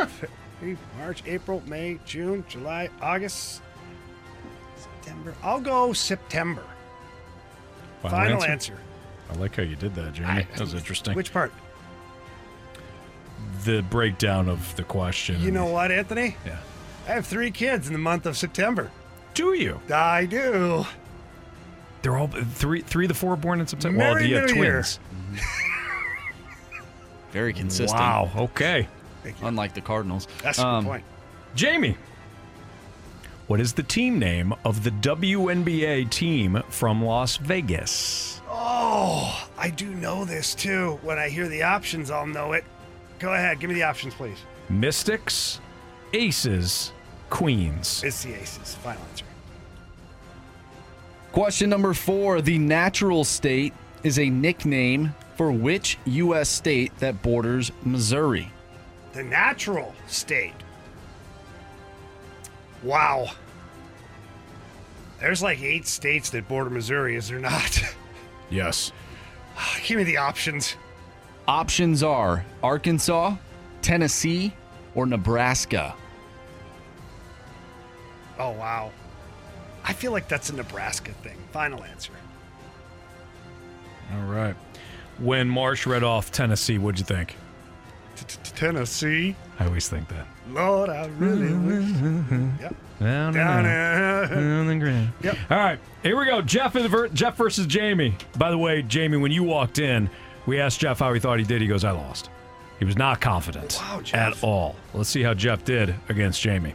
We're going to start off with the last question. The natural state is a nickname for which U.S. state that borders Missouri? Jeff, you said Nebraska. Jamie, you said Nebraska. Correct answer is It is the state home to the Northwest Arkansas Naturals. There you go. Minor league baseball team. Can't believe you didn't know that. Arkansas. Jamie. Zero zero tie. What is the team name of the WNBA team from Las Vegas? Jeff, you got the options on this one. You went with Mystics. Jamie, you took the options. You went Aces. Correct answer is It is Aces. 1 0. Isn't LA the Mystics? That is uh, Washington. Yeah, that one too. Yes, Washington. There you go. What Nice is try, It's like the Wizards and the Mystics. Yeah. Makes sense, yeah. All right. What is the most common birth month? Jeff, you went with May. Jamie, you did some interesting math there. Wound up with September. Could be October though, depending on you know. It's funny, Jeff originally said October. None of those were the options. Correct answer is It's August. it's August. You were right. You were right there. You said August, Yeah. September, September, and then you went with the kids' birthdays. I was all around it. You certainly were, mm-hmm. Jamie. That was the issue. 1 0. 1 0. Lead for Jamie. Which sport has the nickname chess on ice? Jeff, you went curling. Jamie, you went curling. Correct answer is It is curling. Jeff. You have chosen poorly. You lose. Not today. That's because Jamie didn't need the options on that one with Yeah. the aces question. He gets three. Jeff, you just had the one with curling. You started off hot. You Yeah. got their first question right. Unfortunately, last three didn't go too well. 3 1 victor uh, for Jamie. Jamie is the victor in this one. Uh, Jeff, thanks for listening. Thanks for playing, man. All right, guys. Have a good one. You Have a too. good one, buddy. Take care. Nice job there, Jamie. You're red hot. Thank you. You're hot, kid. I was a little nervous with the uh, the random, but there's a lot more random sports trivia now. Yeah, Grant's mixing it, mixing it in. Yeah, I like that. So that. August. So based on your math, was it December then? It's December. People are getting it on. So Early- getting getting it on Early month. December. It's a little chilly outside, little chilly. Anthony. You're inside. Maybe you turn on the fireplace. Cisco CD's cooking in the back there. Soft music. Yeah. Cisco at a low volume. Uh huh. The champagne flutes Yes. out. The bearskin rug. Sure. The head on it. Of course. The Which one? And you know, The animal. Got it. you get warm. You know the best way to get warm, right? Well, how long do you have? Jeremy Rutherford will tell us that next on 101 ESPN. We're right back to the Fast Lane Podcast, presented by Dobbs Tire and Auto Centers on 101 ESPN. It's time for the Rutherford Report on 101 ESPN. Anything you folks want to know about the fascinating world of pro hockey? Here we go.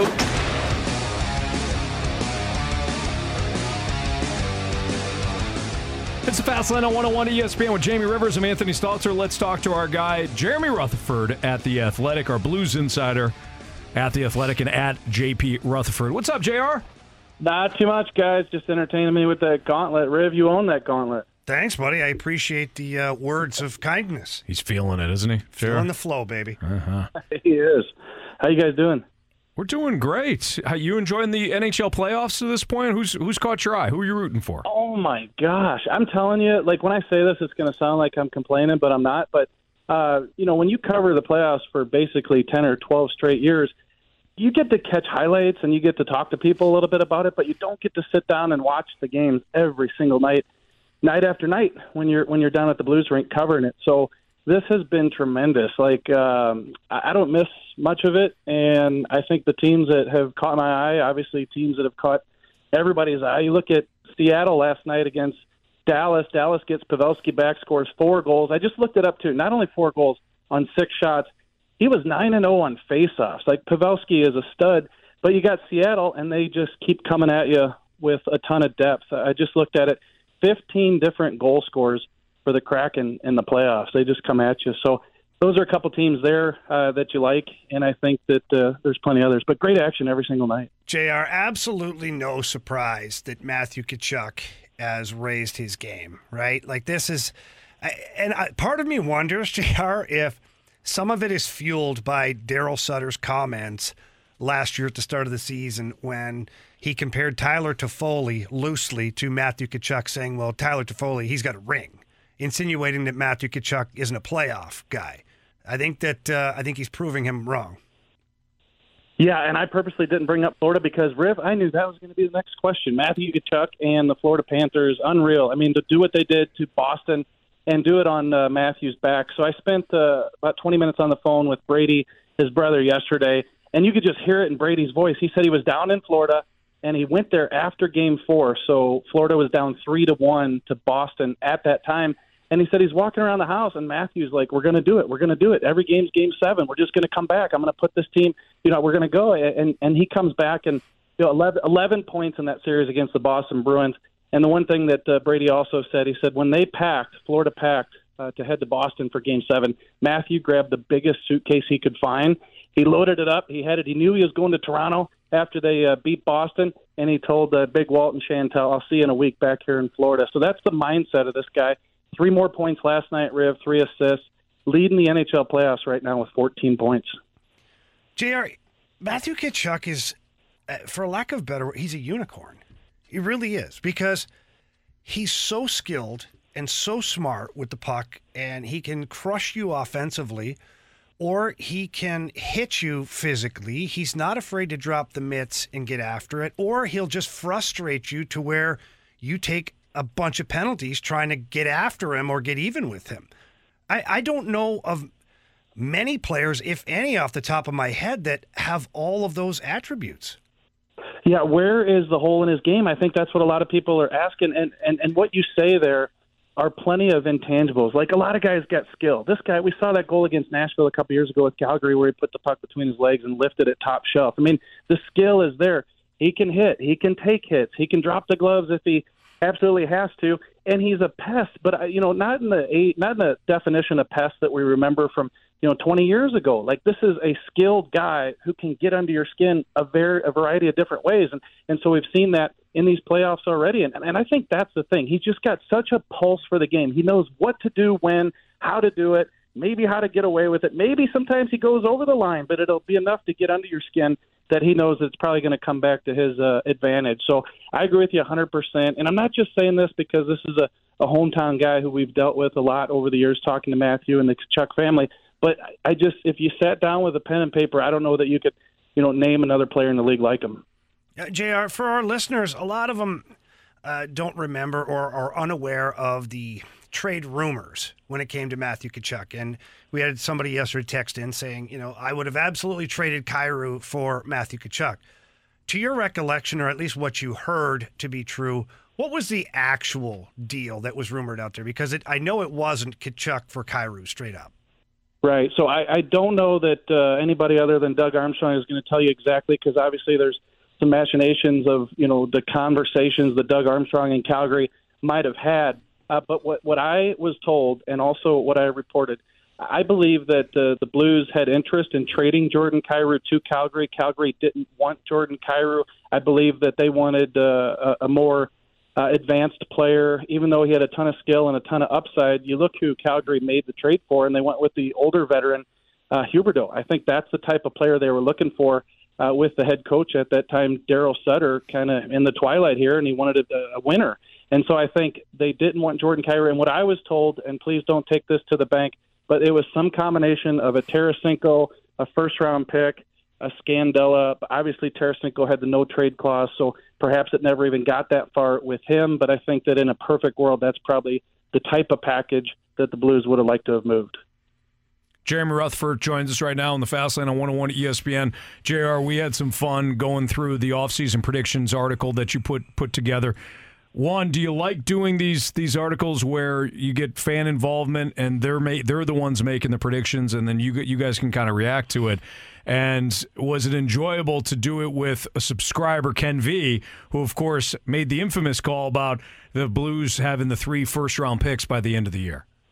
Anthony, I like doing that article because I got the day off basically. Right? it wasn't a lot of work.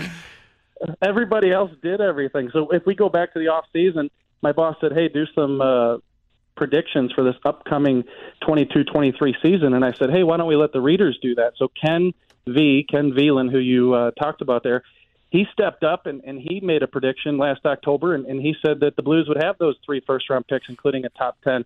So I, when I went back and looked at that article, my jaw dropped. And I said to my boss, he said to me, "We got to get this guy. We got to find him." So I reached out to Ken Velan. He's a 23-year-old law student. He uh, lives in the Oakville area.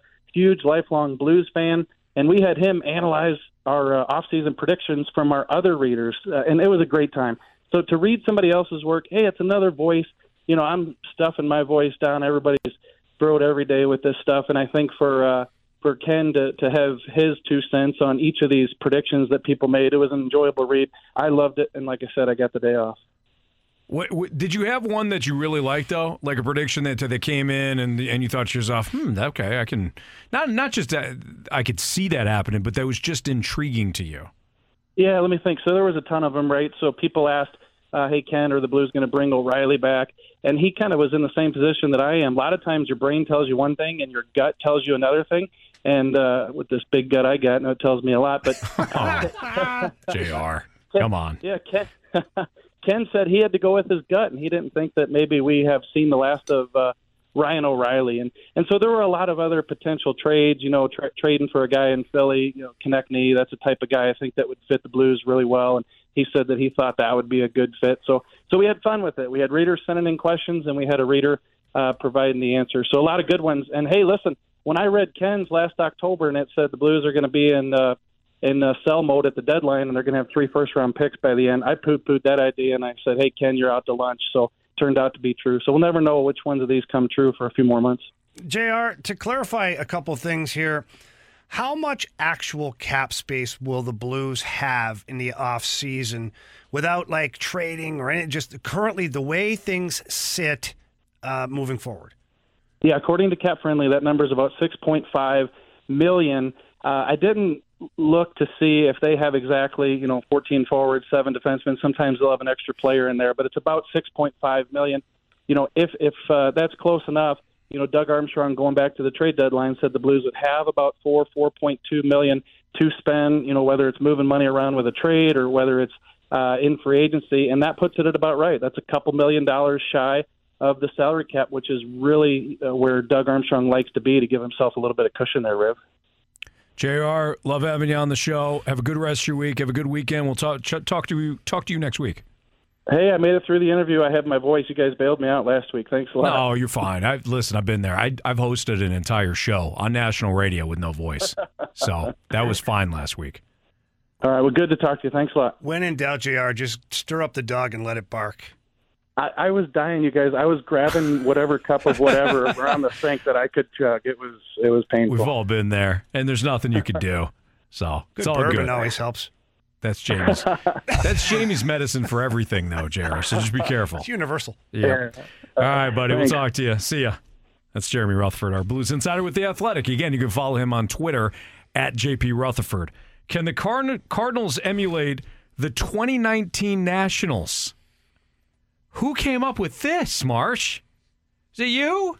Anthony, just go to the next segment. That's next on 101 ESPN. We're right back to the Fast Lane Podcast, presented by Dobbs Tire and Auto Centers on 101 ESPN.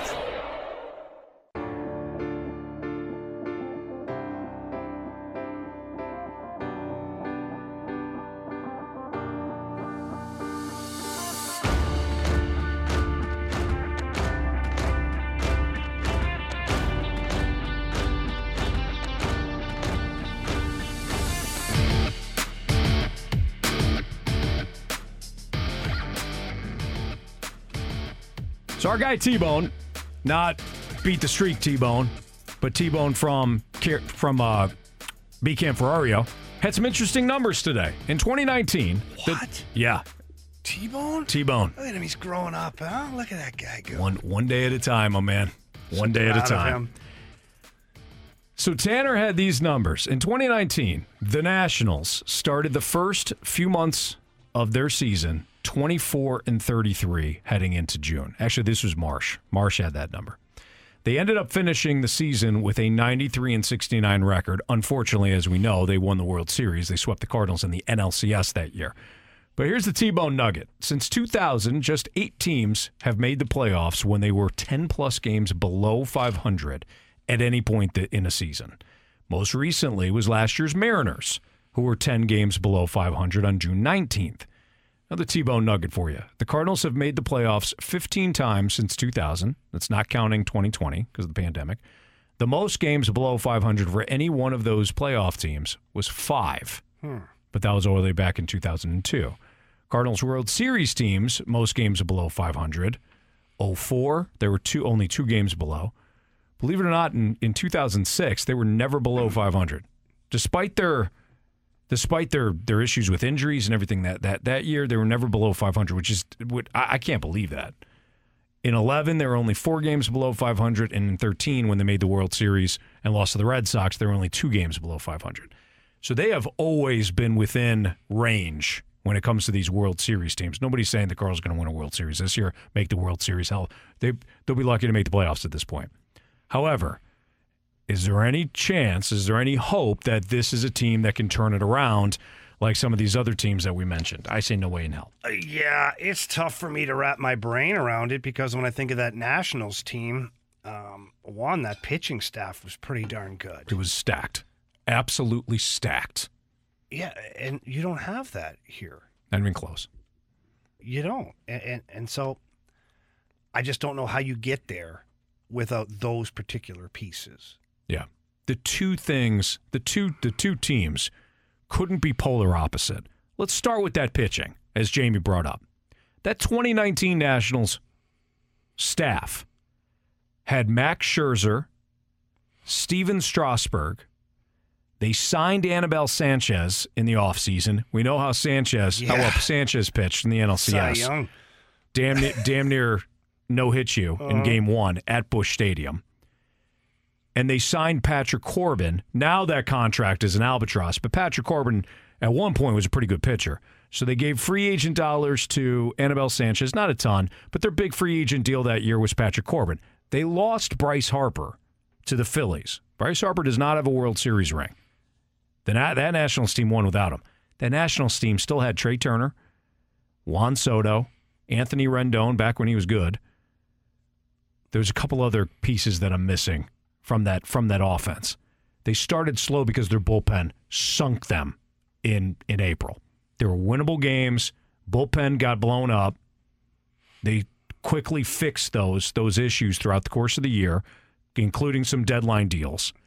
They got right, they got hot, and it was a juggernaut, and you just couldn't overcome the pitching.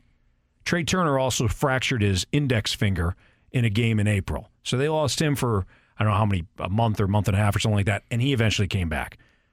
Does any of this describe the Cardinals to you? Pitching, I didn't hear one thing that you just premium said. talent. that, did I say uh, Juan Soto? Did I, did I forget Juan Soto, by the way? No, you Juan didn't. No, you definitely said him. Uh, no, everything you just mentioned does not sound like this team. Okay, so there you go. Here's how I could be swayed. And the only way. If you're drunk? Well, that's one way. So I shouldn't say the only way. Here's one of the ways I could be swayed is if this offense was just raking and the pitching staff was, I don't want to say irrelevant, but an afterthought Mhm. because you're putting up five, six, seven runs. Maybe not on a nightly basis, but consistently. That's the only way I could be swayed. But right now, the offense, they're barely scoring runs. In in their losses, I think I heard a number today. Randy Karraker said something about it. it's like 2.4 runs per game in their losses. It's two something, two point something, whatever it is. It's not good enough, is No. the bottom line. But if they were putting up four, five runs a game, and you can say, okay, you know what? If I squint, I could see it. Mm-hmm. But the offense isn't there. No. So when the offense isn't there and your pitching isn't there, that's tough to win games. Absolutely. it's basically baseball. You just eliminated the factors of baseball to win. Just eliminated everything. Yeah. Here's the other factor here, too. When you're talking about a team that is underperforming, and the Cardinals, well, they've been bad, they're also still in that underperforming category. They're not the A's. Nobody expected the Cardinals to be bad.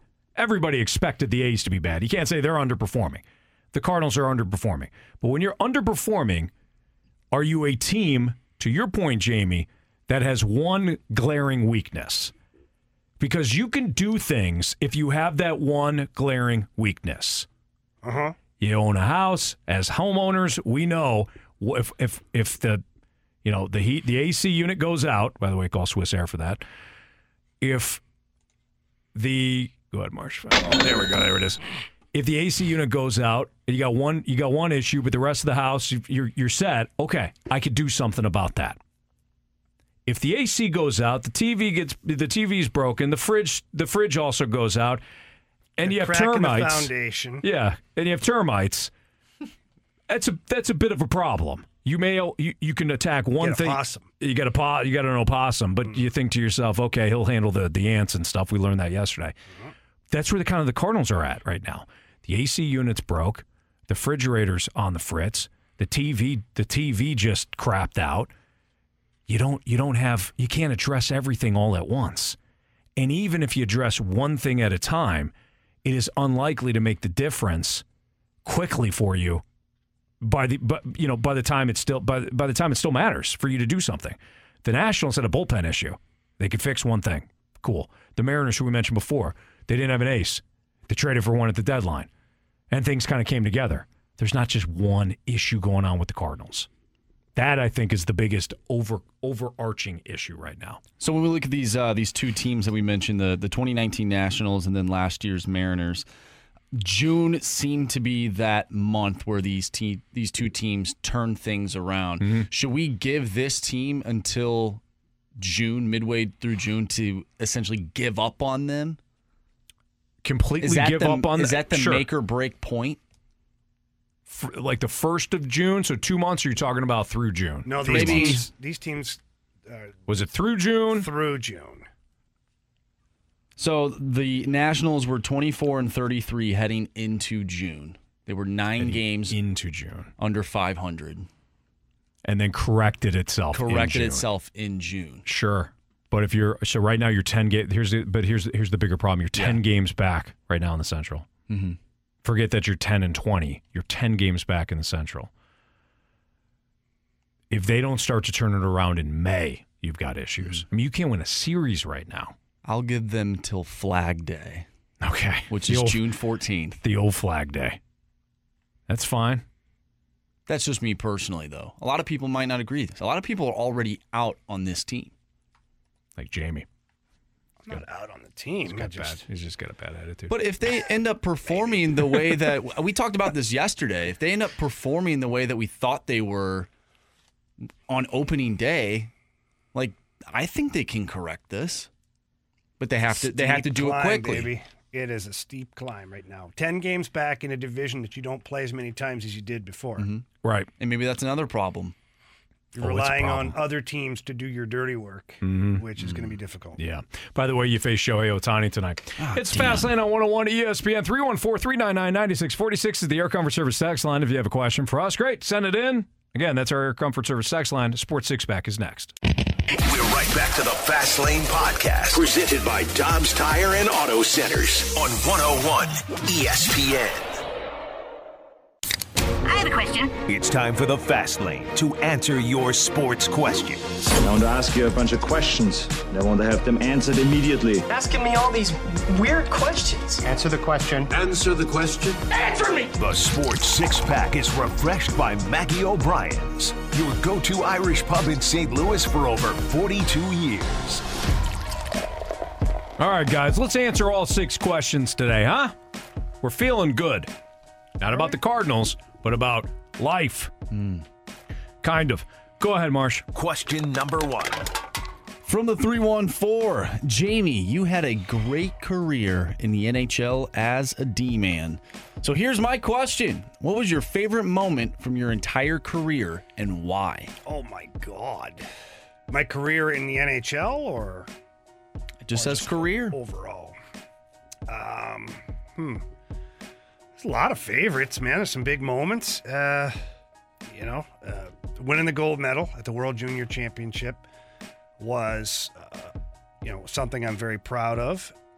Being drafted to the NHL and scoring my first NHL goal. Those were all big moments. Playing with Wayne Gretzky on the same team. Pretty cool thing to think about. And, you know, the, the list of other Hall of Famers that I played with along the way, that's certainly something I'm very proud of.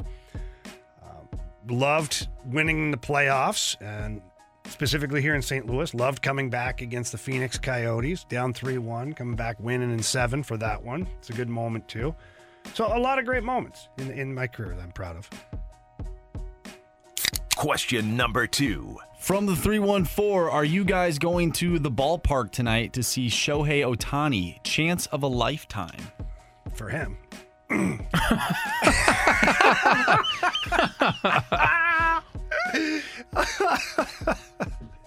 help myself, Marshy. I did not. I did not get tickets, nor did I get the media credential for tonight. So uh, no, I will not be in you attendance. Just go down, they'll let you in.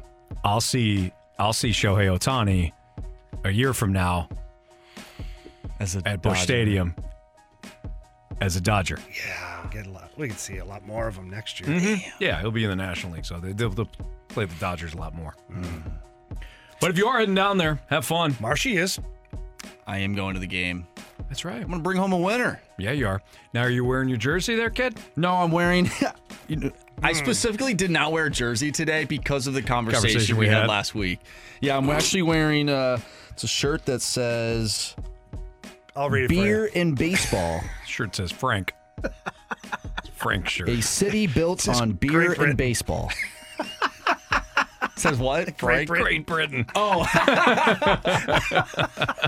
it My says, Great Britain shirt. says "Be patient." yeah. Well, Marshy, I hope you enjoy your evening. Yeah, me too. Uh, specifically sitting on the third base side of Busch Stadium, so we can. How close? Um. Can you touch Arenado? No, no. I can you can you yell so he can hear you? Oh, I'll be yelling. Okay. Okay. Yeah. Can I? Yeah, can we're I, lower bowl. Can I offer you some advice? Absolutely. I love when you guys give me advice. I just said, can you can you touch Nolan Arenado? No. Don't touch Anthony Rendon if you're on the third base Mm. line. I don't think I can yell at him either. That doesn't work. Oh yeah, he, he'll grab. But Marshy's not wearing a jersey, so Yeah. he may not have to grab them. Mm-hmm. I don't know. He's got experience. Well, you know what? If he grabs me, I'll do the double hook inside. Yeah. That that move that Jamie taught me yesterday. yeah, when he goes to throw a punch, you just punch him in the shoulder. I'll hit him right in the throat. Yep. And then slip it, uppercut. Guys, don't give Done away deal. all the family recipes. Yeah, here. that's true. Sorry. Just wanted to tease him. Yeah. Uh, anyways, it should be a fun just, game I'm tonight. sorry, I just pictured Marsh trying the move that Jamie showed him yesterday and getting Rendon. absolutely knocked out. it's like those videos like on Facebook and Instagram where they've got like the self-defense guy that when somebody pulls a gun and they're like, you know, yes, it's this easy, and then like it real happens in real life, and the guy gets shot in the shoulder. Oh. He's like, oh, what happened to the tips, man? It doesn't work. There's somebody that does those those videos on on Instagram, and it's the you know the one guy in Detroit that that has the the classes and the videos where how do you how, you know self defense yeah. and all that. Yeah, yeah. And it's that guy showing how to like you know disengage basically with somebody if if you're sitting in your car and then that Oh, guy I've seen that, guy yeah. does it and the next scene is him in heaven. he goes, I forgot a step. I forgot step three. It's not funny, but it is. Because if I forgot step two. Uh, over under strikeouts for Shohei Ohtani tonight. Oh boy, nine and a half. No, I'm taking the over on that. I think nine and a half is a perfect number. No. Yeah. No way. Okay, what's the FanDuel number you th- you guys think? I think a real number is probably five and a half. No. You think it's higher than that? Oh yeah. Oh my goodness. Absolutely. Anthony might be spot on. No. I th- okay, so I think our partners at FanDuel will have Ohtani's strikeout number at eight and a half. That's what I think. I think they and I haven't looked. I'll look in a second, but let's get some guesses. I say eight and a half. Uh, yeah, I'm gonna go with eight and a half as well. Not looking at his game log by any means. Um, eight and a half's a good number. I think he ends up getting 12 strikeouts tonight. Wow. 12's a lot. Yeah, 12 Eight is and a half lot. is Uh-huh. good. But you know what? I think the Cardinals end up winning. I think the Cardinals work end up with winning tonight. I think I think the, I think the Angels bullpen will will blow the game tonight. Their bullpen's not that good, and You have to score runs, Marsh. we're gonna score in the bullpen. Oh boy. Hear me out. The Cardinals, you know, they they probably won't hit Shohei Ohtani, but but the Angels, they find ways to lose games that he starts. Okay. Now they didn't find ways to lose in four of those so far this year, but you told me earlier, Anthony, the A's, the A's got to him. They did in the Yeah, last in his last start. They got to The him. Cardinals have a similar skill set to that team right now. So Uh, very true. I was I was off by the way. For what? I was off big time. What is it? Is it closer to Jamie? Jamie was closer on the actual number. You guys laughed at me. Is it six and a half? Six and a half. Really? It's a bad number. They must not be watching the games. You guys laughed right in my face. I, too. I did. I I literally laughed in your face at that comment. Five Yep. and a half. All right. Well, Boy, They the like me now. The sports books have way too much faith in Yeah. your Cardinals. they must know something. Oh, oh they must know that I'm going to the game tonight and bringing home a winner. There you go. Okay. Question number three. Uh, from the 636, being a Bruins fan and having a great season. Oh, I'm sorry. Which is worse? Yeah. Being a Bruins fan and having a great season and then losing in the first round, or being a Cardinals fan and frustrated because of how the season has started. Oh, the Bruins. That was a historic season they had. You got bound, and granted, it's a good Florida team. We're rooting for them because of the local ties. But that's a bad way to go. You get bounced in the first round, you're up 3 1. Again, greatest, greatest collapse in sports history. One of. The greatest. We don't have to mention any other collapses in sports history now. We won't, Anthony. Because of the Bruins. That was the biggest. Um, I'll have to agree with Anthony on this. Not the greatest sports collapse. We already know where that lies. With the Dirty Birds down in Atlanta. But either way, um, to be a team that dominated all year long and then have it ripped away from you in the first round when you're up three to one, that to me would be a more painful experience than just going through a frustrating year from beginning to end. I feel like the frustrating year from beginning to end, you kind of feel like we like, oh, here we go, Ohtani with another loss. Like you, you, your expectations aren't there. You also start to check out. A little bit. You kind of, you know, playfully kind of make fun of the season, like whatever. okay. We've been You're a doing Bruins fan, man. You're like thinking about your Stanley Cup tattoo that you're gonna get with your boys when they win. Or some people, they already have the tattoo. That's possible. Yeah. And uh, then it's it's not the case. I feel Hmm. like that would be way worse. Agreed. Question number four. Question four, please. Thank you. From the 980, with most fans saying Mo ha, uh, always had winning seasons because of the division, could having a losing season for the first time prove the naysayers right? Well, it would just still be one season, though. Are you talking about like the balanced schedule proving the naysayers right? I don't think that, I don't think that's refutable. Well, I think I think what the the listeners asking is, you know, a lot of people will be like, oh, okay, well, you know, Mo, you might not like him, but a ton of winning seasons. Sure. Um, and then people say, but they've benefited from playing in a bad division, correct? Yeah. I and and does this season prove them right? Yeah. I- I'll say right here, I don't, I don't, I don't think that's refutable. I, I, I think we all can uh, agree that they have benefited from playing in the NL Central. Anybody that's like standing up on the table saying, you know what nobody's talking about? The fact that they benefited from playing in the NL Central all those years. Everybody knows that. I don't think that. I don't think that's Has the NL debatable. Central always been the worst. Li- It has been a. It, I.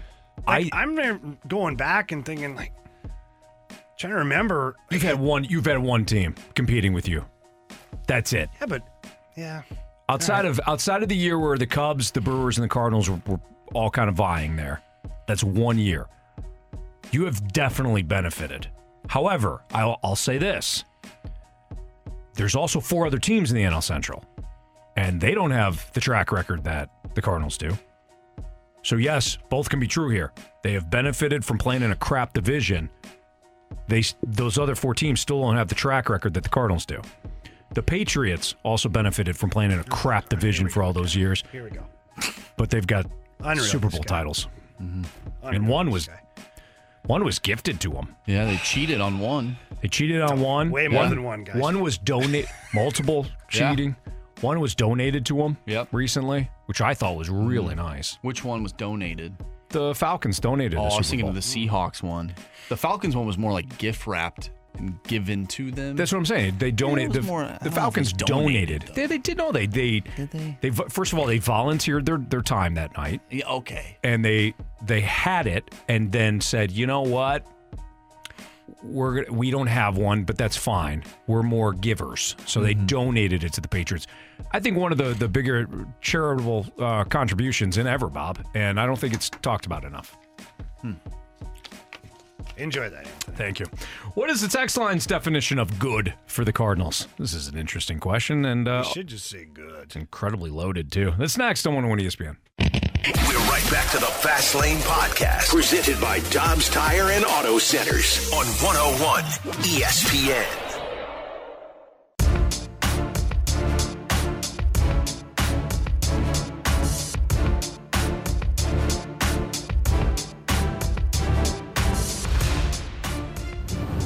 No one's feeling sorry for us right now. Okay, the, the league loves watching us fail because we're good every year. Um, so there's not a team out there that that's sitting back and, and feeling sorry for us. Uh, no one's going to hand us anything, and we're just going to have to d- dig deep and prove everybody wrong.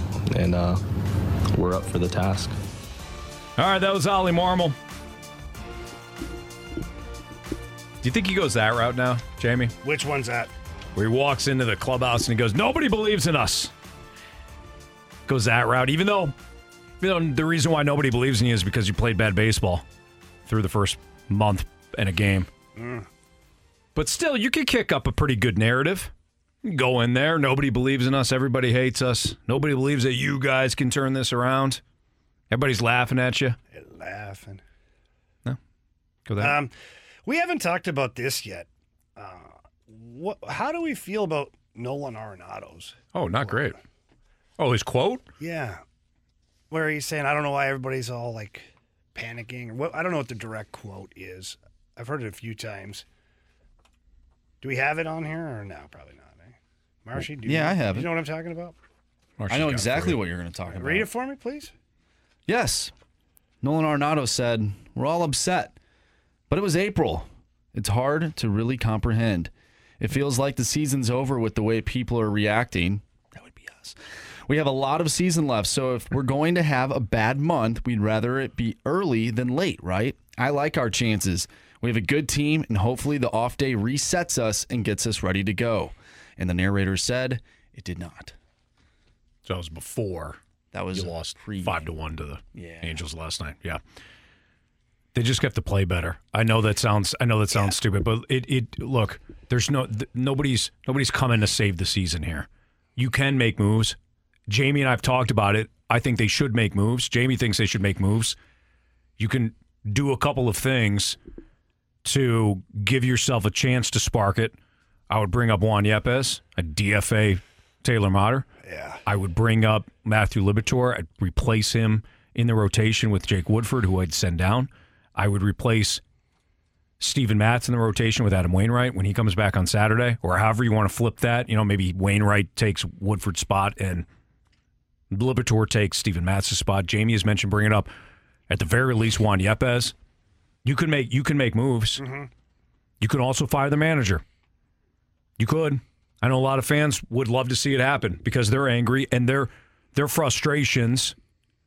They, they want to see the Cardinals match their frustrations. They they want the Cardinals to be mad and frustrated too, and say we will not stand for it, and they they, they fire the manager. None of this, of course, means that you're actually going to turn things around. But I would love to see them make some moves here. But at some point, Steven Matz can't take the mound and give up four runs in the first damn inning. At some point, you get in a spot with the guy that's making the most money, and I love Nolan Arenado, but he's in the he's in that spot last night where they could turn things around a little bit, and he hits he hits one square squarely to the shortstop. Worst possible time. You you generated some opportunities yesterday get to last night to get back in that game, Jamie. You didn't. These are all these are all fundamental to winning baseball games. Get a runner on, get them in. They get the first part right. They'll get they'll get guys on. They're a good batting average team, but they're not driving runners in. I know that there are times now recently the starting pitching has been fine, but as a whole, Jamie, the starting pitching hasn't been great. Thank you. They've found way, they've, they have found ways to lose. They have found ways to lose. Till you till you fix the, the main things, it's not going to matter how much moves you make. You could get that shuttle going back and forth to Memphis all you want. Mm-hmm. But it comes down to better starting pitching, driving runners in, or getting the damn ball over the wall. You try that every once in a while. Nice. Ain't gonna turn things around if you don't do that stuff. Yeah, I. I mean, what? We've talked about it now. Like it is getting painful almost. I mean, really, like, you. I feel I'm like you. uh, I, I come on rinse repeat. You are. Hey, ultimately, the team has to play better. Like you Mhm. said, the players have to step up their game and play better. I, I don't know what else there is. And I don't know how long you continue to stay the course with what you're currently doing. Right. I know I, wouldn't, but I'm not paid to make those decisions. Here's the other factor, Jamie, that that is gonna is gonna frustrate Cardinals fans even more. This is a at times painfully patient organization.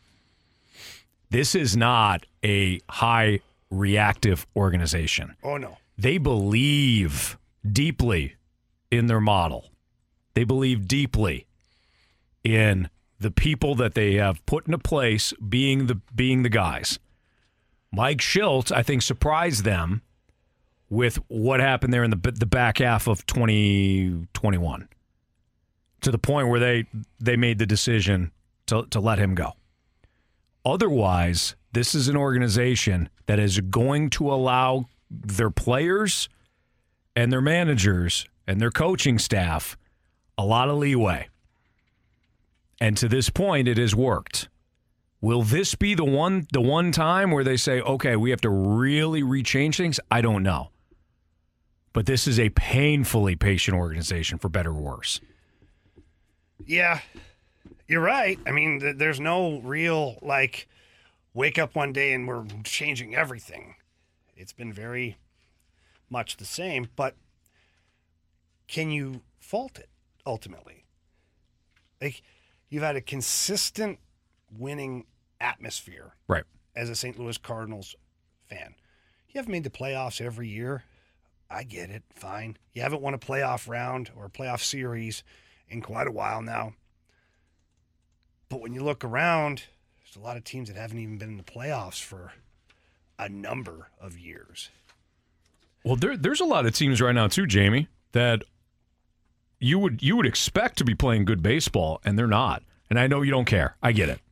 We only care about the Cardinals. I understand it. The Yankees are 16 and 15, though. The Houston Astros are 16 and 15. They lost. They got. They lost two of three to the Giants.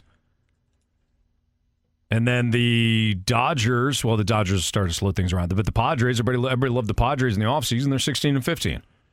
Phillies just got back Bryce Harper. They're 15 and 16. They're a game below 500.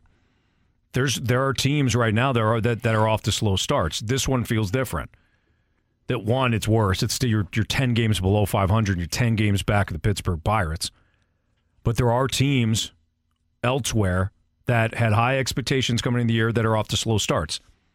The difference is most of those teams are dealing with, with big time injuries. We talked we talked about Bryce Harper. Aaron Judge was just placed on the injured list for the Yankees. Carlos Rodon, I think, is just ready to take his. He hasn't had a pitch yet. Hasn't made a pitch yet for the Yankees. Who's the other team mentioned? The Padres. The Padres just they're not dealing with injuries at this point. It's just kind of again just a bit of a slow start. Cardinals aren't dealing with inju- injuries. They're dealing with a roster wide issue of players that are underperforming. It's the Fast Lane on 101 ESPN. What we got more Cardinals talk? Yeah, can a win versus Ohtani be the starting spot for the Cardinals? Maybe this, maybe maybe tonight's the night, guys. Turn things around. You beat Ohtani and then you go to the World Series. Sure, Anthony. That's next on 101 ESPN. We're right back to the Fast Lane Podcast, presented by Dobbs Tire and Auto Centers on 101 ESPN.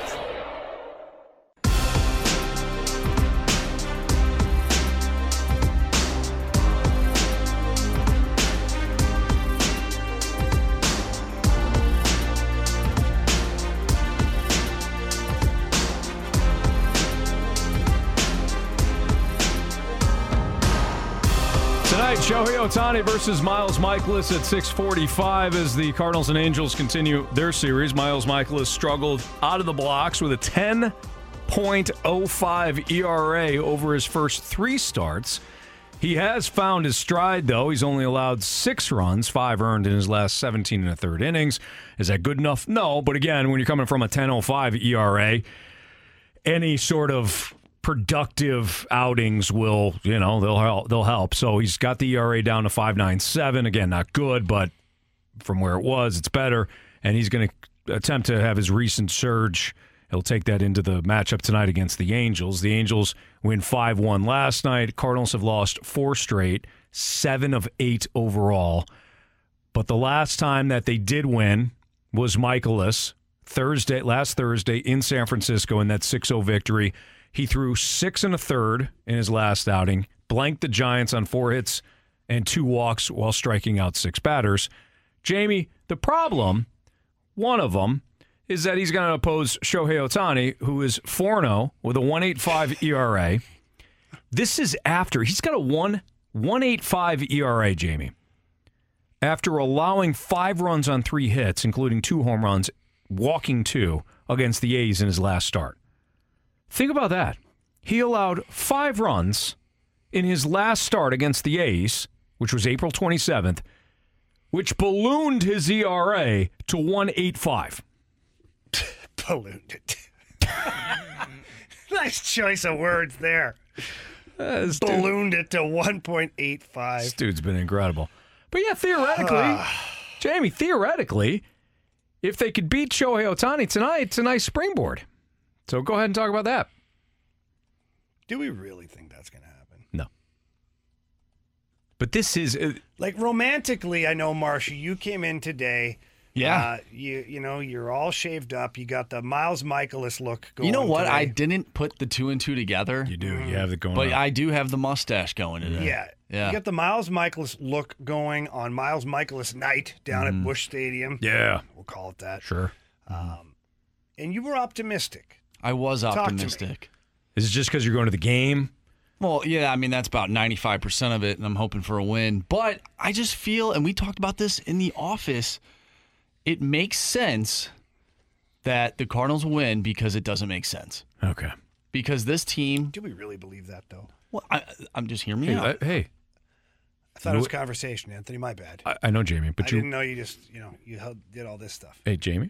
Go ahead, Anthony. Andrew's talking. Go ahead. Anthony. In in Marsh's defense, you asked him a question, so let's give him an opportunity to answer. Go ahead, done? Marshy. Hey, Jamie, as a wise man once said, you can't listen while you're talking. Thank You're you. right. I got Well a done. genius. Uh, yeah, he's pretty smart. Mm-hmm. Uh, man, I already lost where my my train of thought. Yeah, I'm sorry, Damn Marshy. it! That happens to me all the time too. Happens to me all the time too. I walk out of the house and don't know why. Wouldn't it just be like funny though? Why am I in the front lawn? Yeah. Why? Why am I at the grocery store right now? I do that all the time I need too. gas, not groceries. I I do that sadly. Mm. Like, how did I get here? I blame the kids. There are times I'll go to the pantry and Blame I'm, the kids. I I do. That's a bold move. I'm sorry. No, I don't blame the kids like right away. I'm just saying Oh, laying since behind their back. since having Yeah. kids, since having kids, I Yeah. feel like I've lost my mind. I would have got away with it too. I walked into the pantry the other day and just It I wasn't for those damn kids and the Did you meddling bang dog. your face? No, I didn't. But not this time. That's a pool. Uh, Marshy, so you're talking about Shohei Ohtani and how this doesn't make sense. So it doesn't. I does just make sense. I feel like it would just be. Wouldn't it be funny though? that This team who can't really get anything going offensively.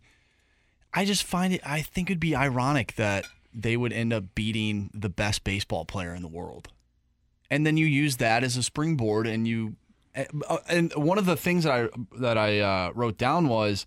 Uh, and I remember BK tweeted this out months ago when the Blues went on their eight game losing streak. He goes, Wouldn't it be something if, if the Blues beat the Golden Knights, who at the time were like the best team in the Western Conference, and they ended up being the best team in the Western Conference at the the end of the regular season. And then the Blues went on, they beat Anthony Sharks, then they beat the Golden Knights, and then they beat the Avalanche. And we're like, well, where's this team been? Mm-hmm. I wonder if it's something similar, if we see something similar happen tonight. Yeah, I doubt it. Do you have a mic drop for us? Yeah, I do. Okay. We always love having mic drops. What's up, fellas? I got to get a few things off my chest about the Cardinals. You do it. Number one, you wouldn't trade Dylan Carlson for Juan Soto. At the beginning of the season, the guy's on the bench. He's your fourth outfielder. Doesn't make sense. Let the man play center field. Let him play every night, at least six, five, six times a week, and quit screwing with this lineup. Second, brings me to the lineup. Jamie, you know this. In hockey, the goaltending, they pitch a shutout. Who's back the next night? Whether it's Benner, Grice, whoever, it's the goalie that got the shutout. So, why, when we win a game, do we send out a totally different lineup? Let the team back on the field that won the game. Quit screwing with this lineup. It's driving us crazy. That was Tony, by the way. Well, I feel like at this point, if you do win a game, you should roll the same lineup out there. yeah, it's been a while. Like seriously. I, I But would. the problem is, sorry, Anthony. remember that thing of like I apologize. I cut you off. Remember that one? Sorry, I thought you were done. My bad. Yeah. That's not. That's on me. Go ahead. I forgot what I was saying. no, actually, I do remember now. The problem with baseball. I wish everybody could have seen James' face. I on panicked for a second. Dead air. Say something. Anything. Go ahead. The problem with baseball. It's not a problem with baseball. The problem with the theory of doing this in baseball is you have lefty versus lefty, righty versus lefty. You have all these things that come in, Mm-hmm. and you as an organization really haven't let these guys break through some of that. Yeah. Do you just roll it then? Like At this tonight's point, I lineup, um, you know, you've got Gorman in there, you got Newt at the top of the lineup. Like if they win tonight, Mm-hmm. and then tomorrow night they face a left-handed pitcher. I don't know who they're. I, I haven't looked ahead, but let's hypothetically Sure. speaking, Yeah. Do you just let it roll? Yeah. Uh, yeah. It's, it's, I think that's Tony's point. Yeah, I know, but I'm just saying, like, can you really see the Cardinals doing that? Oh God, no, no, no. But I would love. I to, don't. I don't disagree with the theory at all. I would love to see it too. Who's your Who's your best nine, or your best eight? Who's your best eight? What's nine? Nine. Who's your best nine? Did I forget the pitcher? Well, yeah, DH. Well, DH. Yeah. Who's your best ten then? Who's your best ten then? realistically? Yeah. But you can't roll the same pitcher out two games in a row. Well, I thought Gibson I would pitch on Bob back-to-back Gibson would days. pitch You thought back to that's back. where he was going? You know, I thought that's what Tony Tony when he laid it out there about the goaltender. I thought to myself, if Miles Mikolas pitches well tonight, why don't he throws a shutout tonight? I think he I think he pitches tomorrow. Mm-hmm. He's got a rubber arm. Day game. That's where I thought maybe Tony was going with it. He didn't. He was uh, he took this seriously. Man. But nine. Yeah, go go with your best nine. Why not? I I agree. There's no pushback here. Oh, one day on, one day off, two games on, two games. Like you're, you're not with the you're, the Giants when they did that three years three years ago. They had guys who nobody ever heard of. They had guys that were miscast on other teams that that were that that, that they did. You know, Darin Ruf and uh, Austin Slater and like they they've had guys that were were basically platoon players. So what they did was they said, okay, our roster isn't that great. But this guy hits lefties well, this guy hit righties well, and they went with it. You don't have that with the Cardinals. You don't have platoon players. But yet you're trying to make this a platoon roster. Go with your best nine. Now, if Nolan Gorman is a complete disaster, he's hitting 95 against lefties for for a month. Okay, I get it. Yeah, but you let him go for a month at least. You let him go. You do not have a roster of platoon players who know or are just happy with just, hey, all right, cool, I'm in the lineup. That's what the Giants did a couple of years ago. And I feel like the Cardinals are trying to do the same crap. When the Giants had Bonds Yeah. and Kent and Rich Aurilia and JT Snow, guess who played daily? Well, those guys are pretty good. Exactly. I, I would assume that the players that the Cardinals have are much better than what we're seeing. I think I say better than Barry Bonds. And Jeff Oh no, no, Like, dude, definitely not. dude, Those yourself. are MVPs. no, when it comes to this roster, though, to Tony's point, mm-hmm. I wouldn't mind mind seeing it either. Those guys were those two were great teammates. They were. They They try like to kill each each other. Absolutely. Jamie, to your point or your question, will, will will we see it? Do we think the Cardinals will do it? No, no, we don't. Is the problem with this club maybe that you have too many platoon players?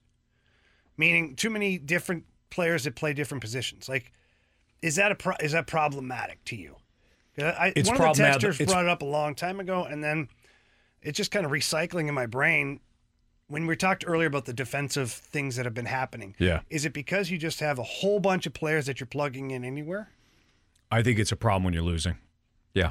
I think when you're winning, it can be viewed as great depth, but you're losing right Yeah. now. Great depth and flexibility. I think when you're winning, the Rays right now, the Rays have a roster where they're mixing and matching. They don't start the same guys every day, but they're winning. Winning winning is the ultimate cure all. Uh, I don't disagree with that. So to to our point and to your question, the, the, since the Cardinals are losing, why don't you just go ahead and pick out your, your your best nine? If you want to play the matchups later in the game, fine. Who are your best nine? Well, that's part of the issue too. There's nobody. Biggest question of the day next. I want to win ESPN. Oh We're right back to the Fast Lane Podcast, presented by Dobbs Tire and Auto Centers on 101 ESPN.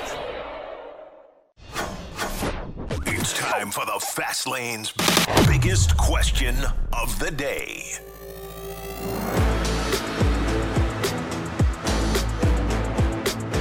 It's a Fast Lane on 101 ESPN with Jamie Rivers. I'm Anthony Stalter, and this is our question of the day. Biggest question of the day. All right, guys, we're gonna change some some things up right now. We've been talking Cardinals baseball all day long. I feel like there's a lot of you know angst in this room right now. uh, of course, you know we're just The we're Cardinals- stressed out. The Cardinals losing has bled into this studio. I was just talking to Jody down there, our front desk receptionist, and well, she wears many hats. Yes.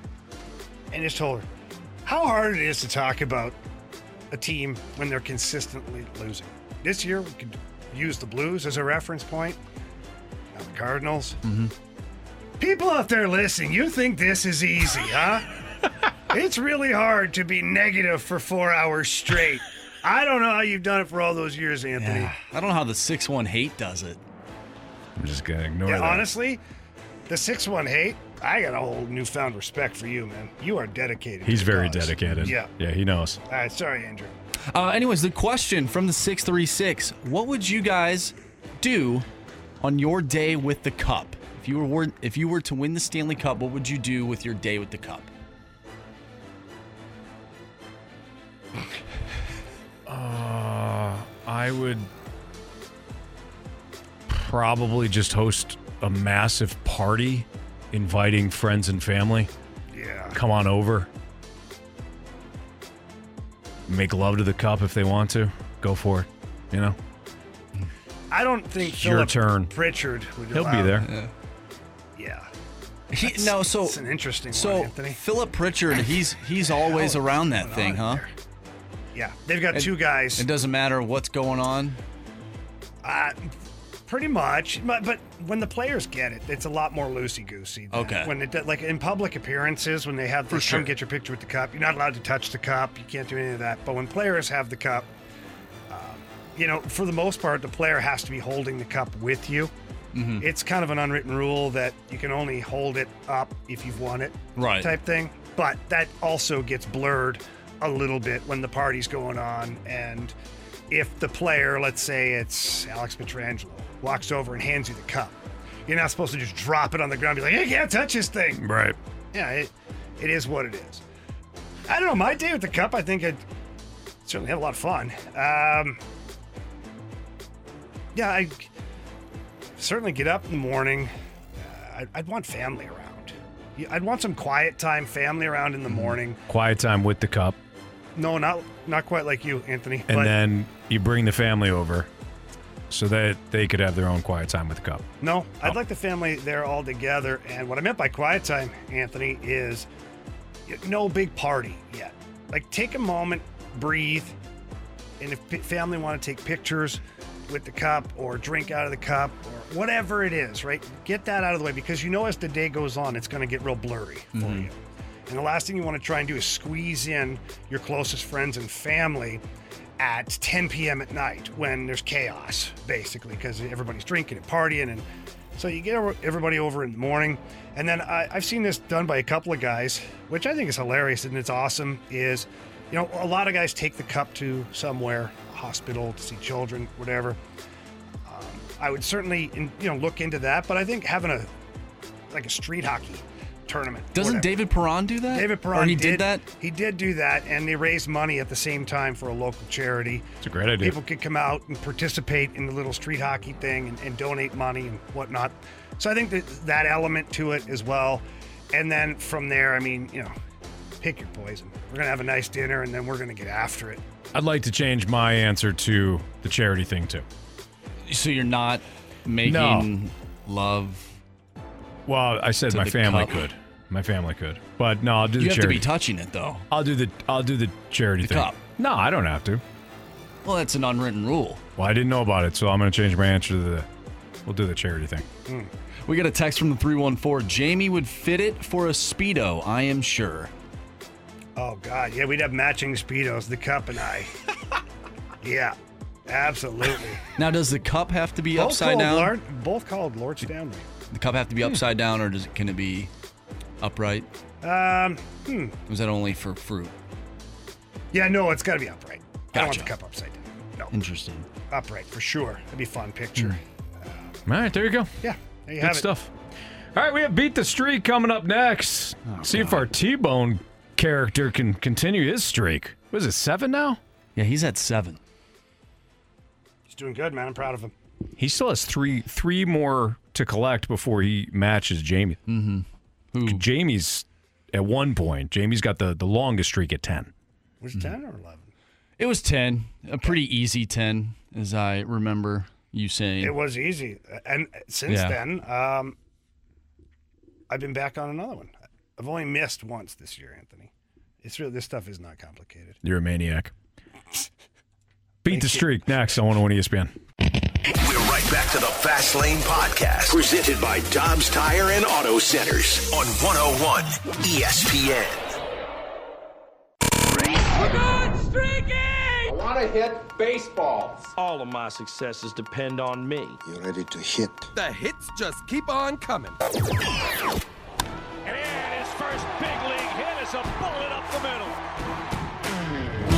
Time to play Beat the Streak here in the Fast Lane on 101 ESPN. Our guy T-Bone Tanner is on the line. And uh, before we get to T-Bone selection, Marsh, where are we at?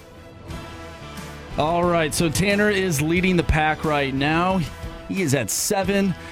Uh, Jamie, you're at two. Anthony, you're at one. Congratulations, you broke your streak of not getting the correct. Okay, why don't you go ahead and tell everybody what the streak was initially, though?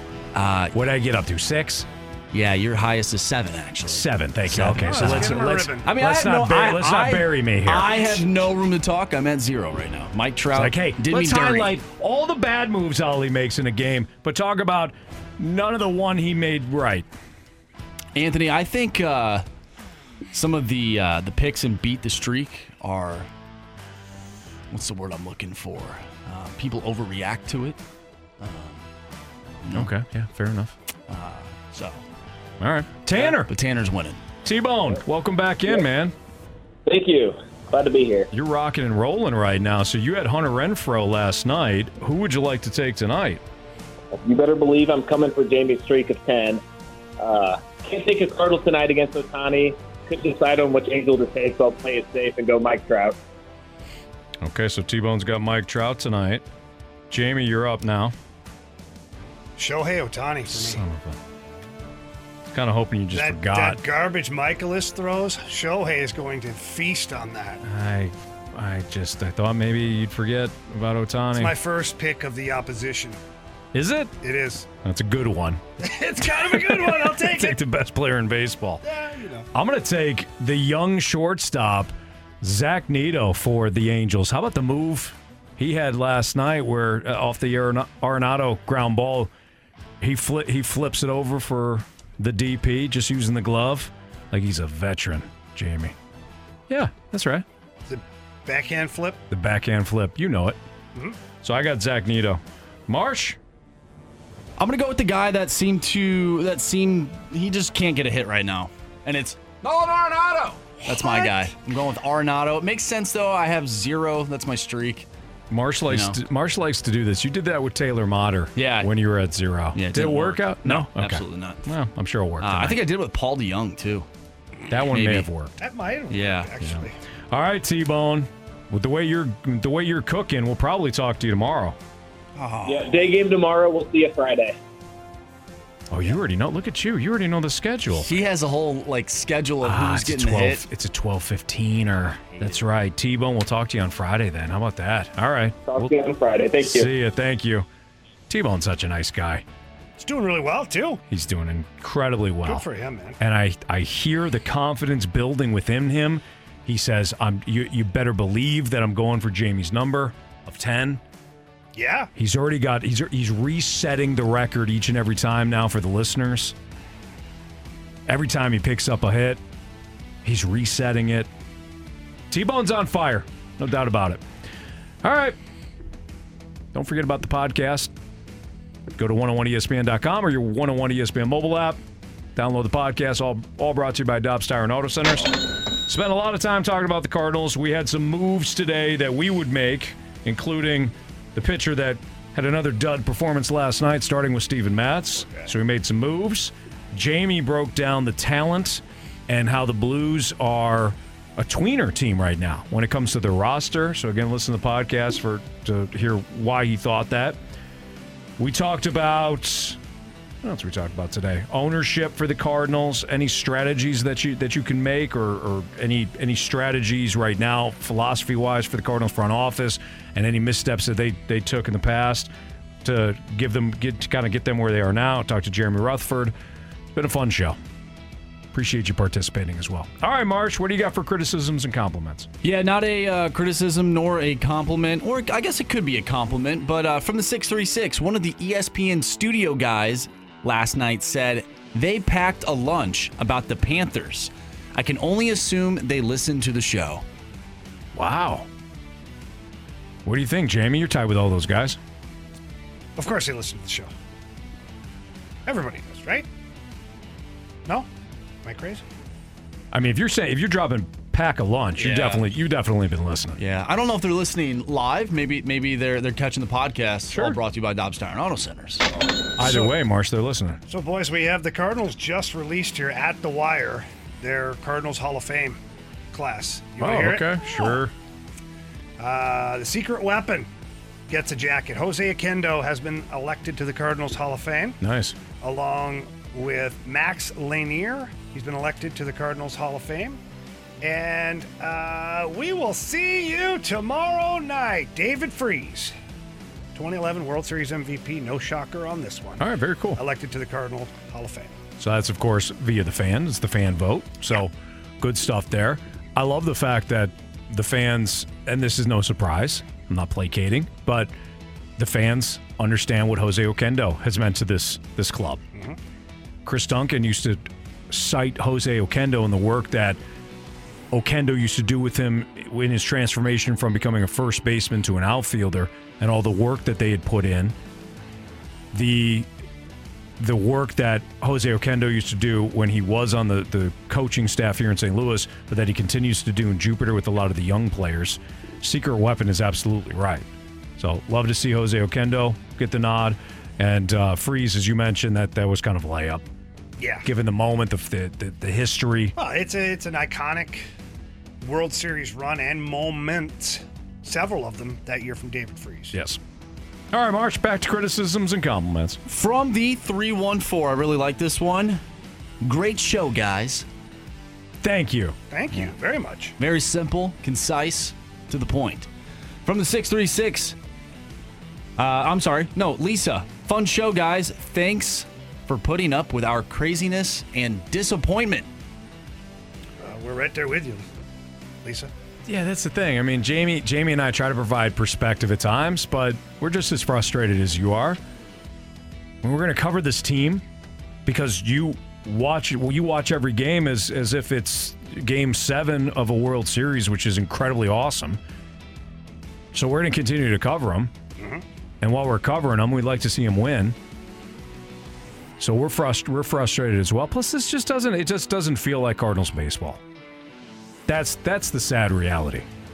With the way they're playing defensively, the the the timely hitting, just there's no nobody's got the devil magic right now. They're boring. They're boring as They're boring team. crap. They are. They need a brawl tonight.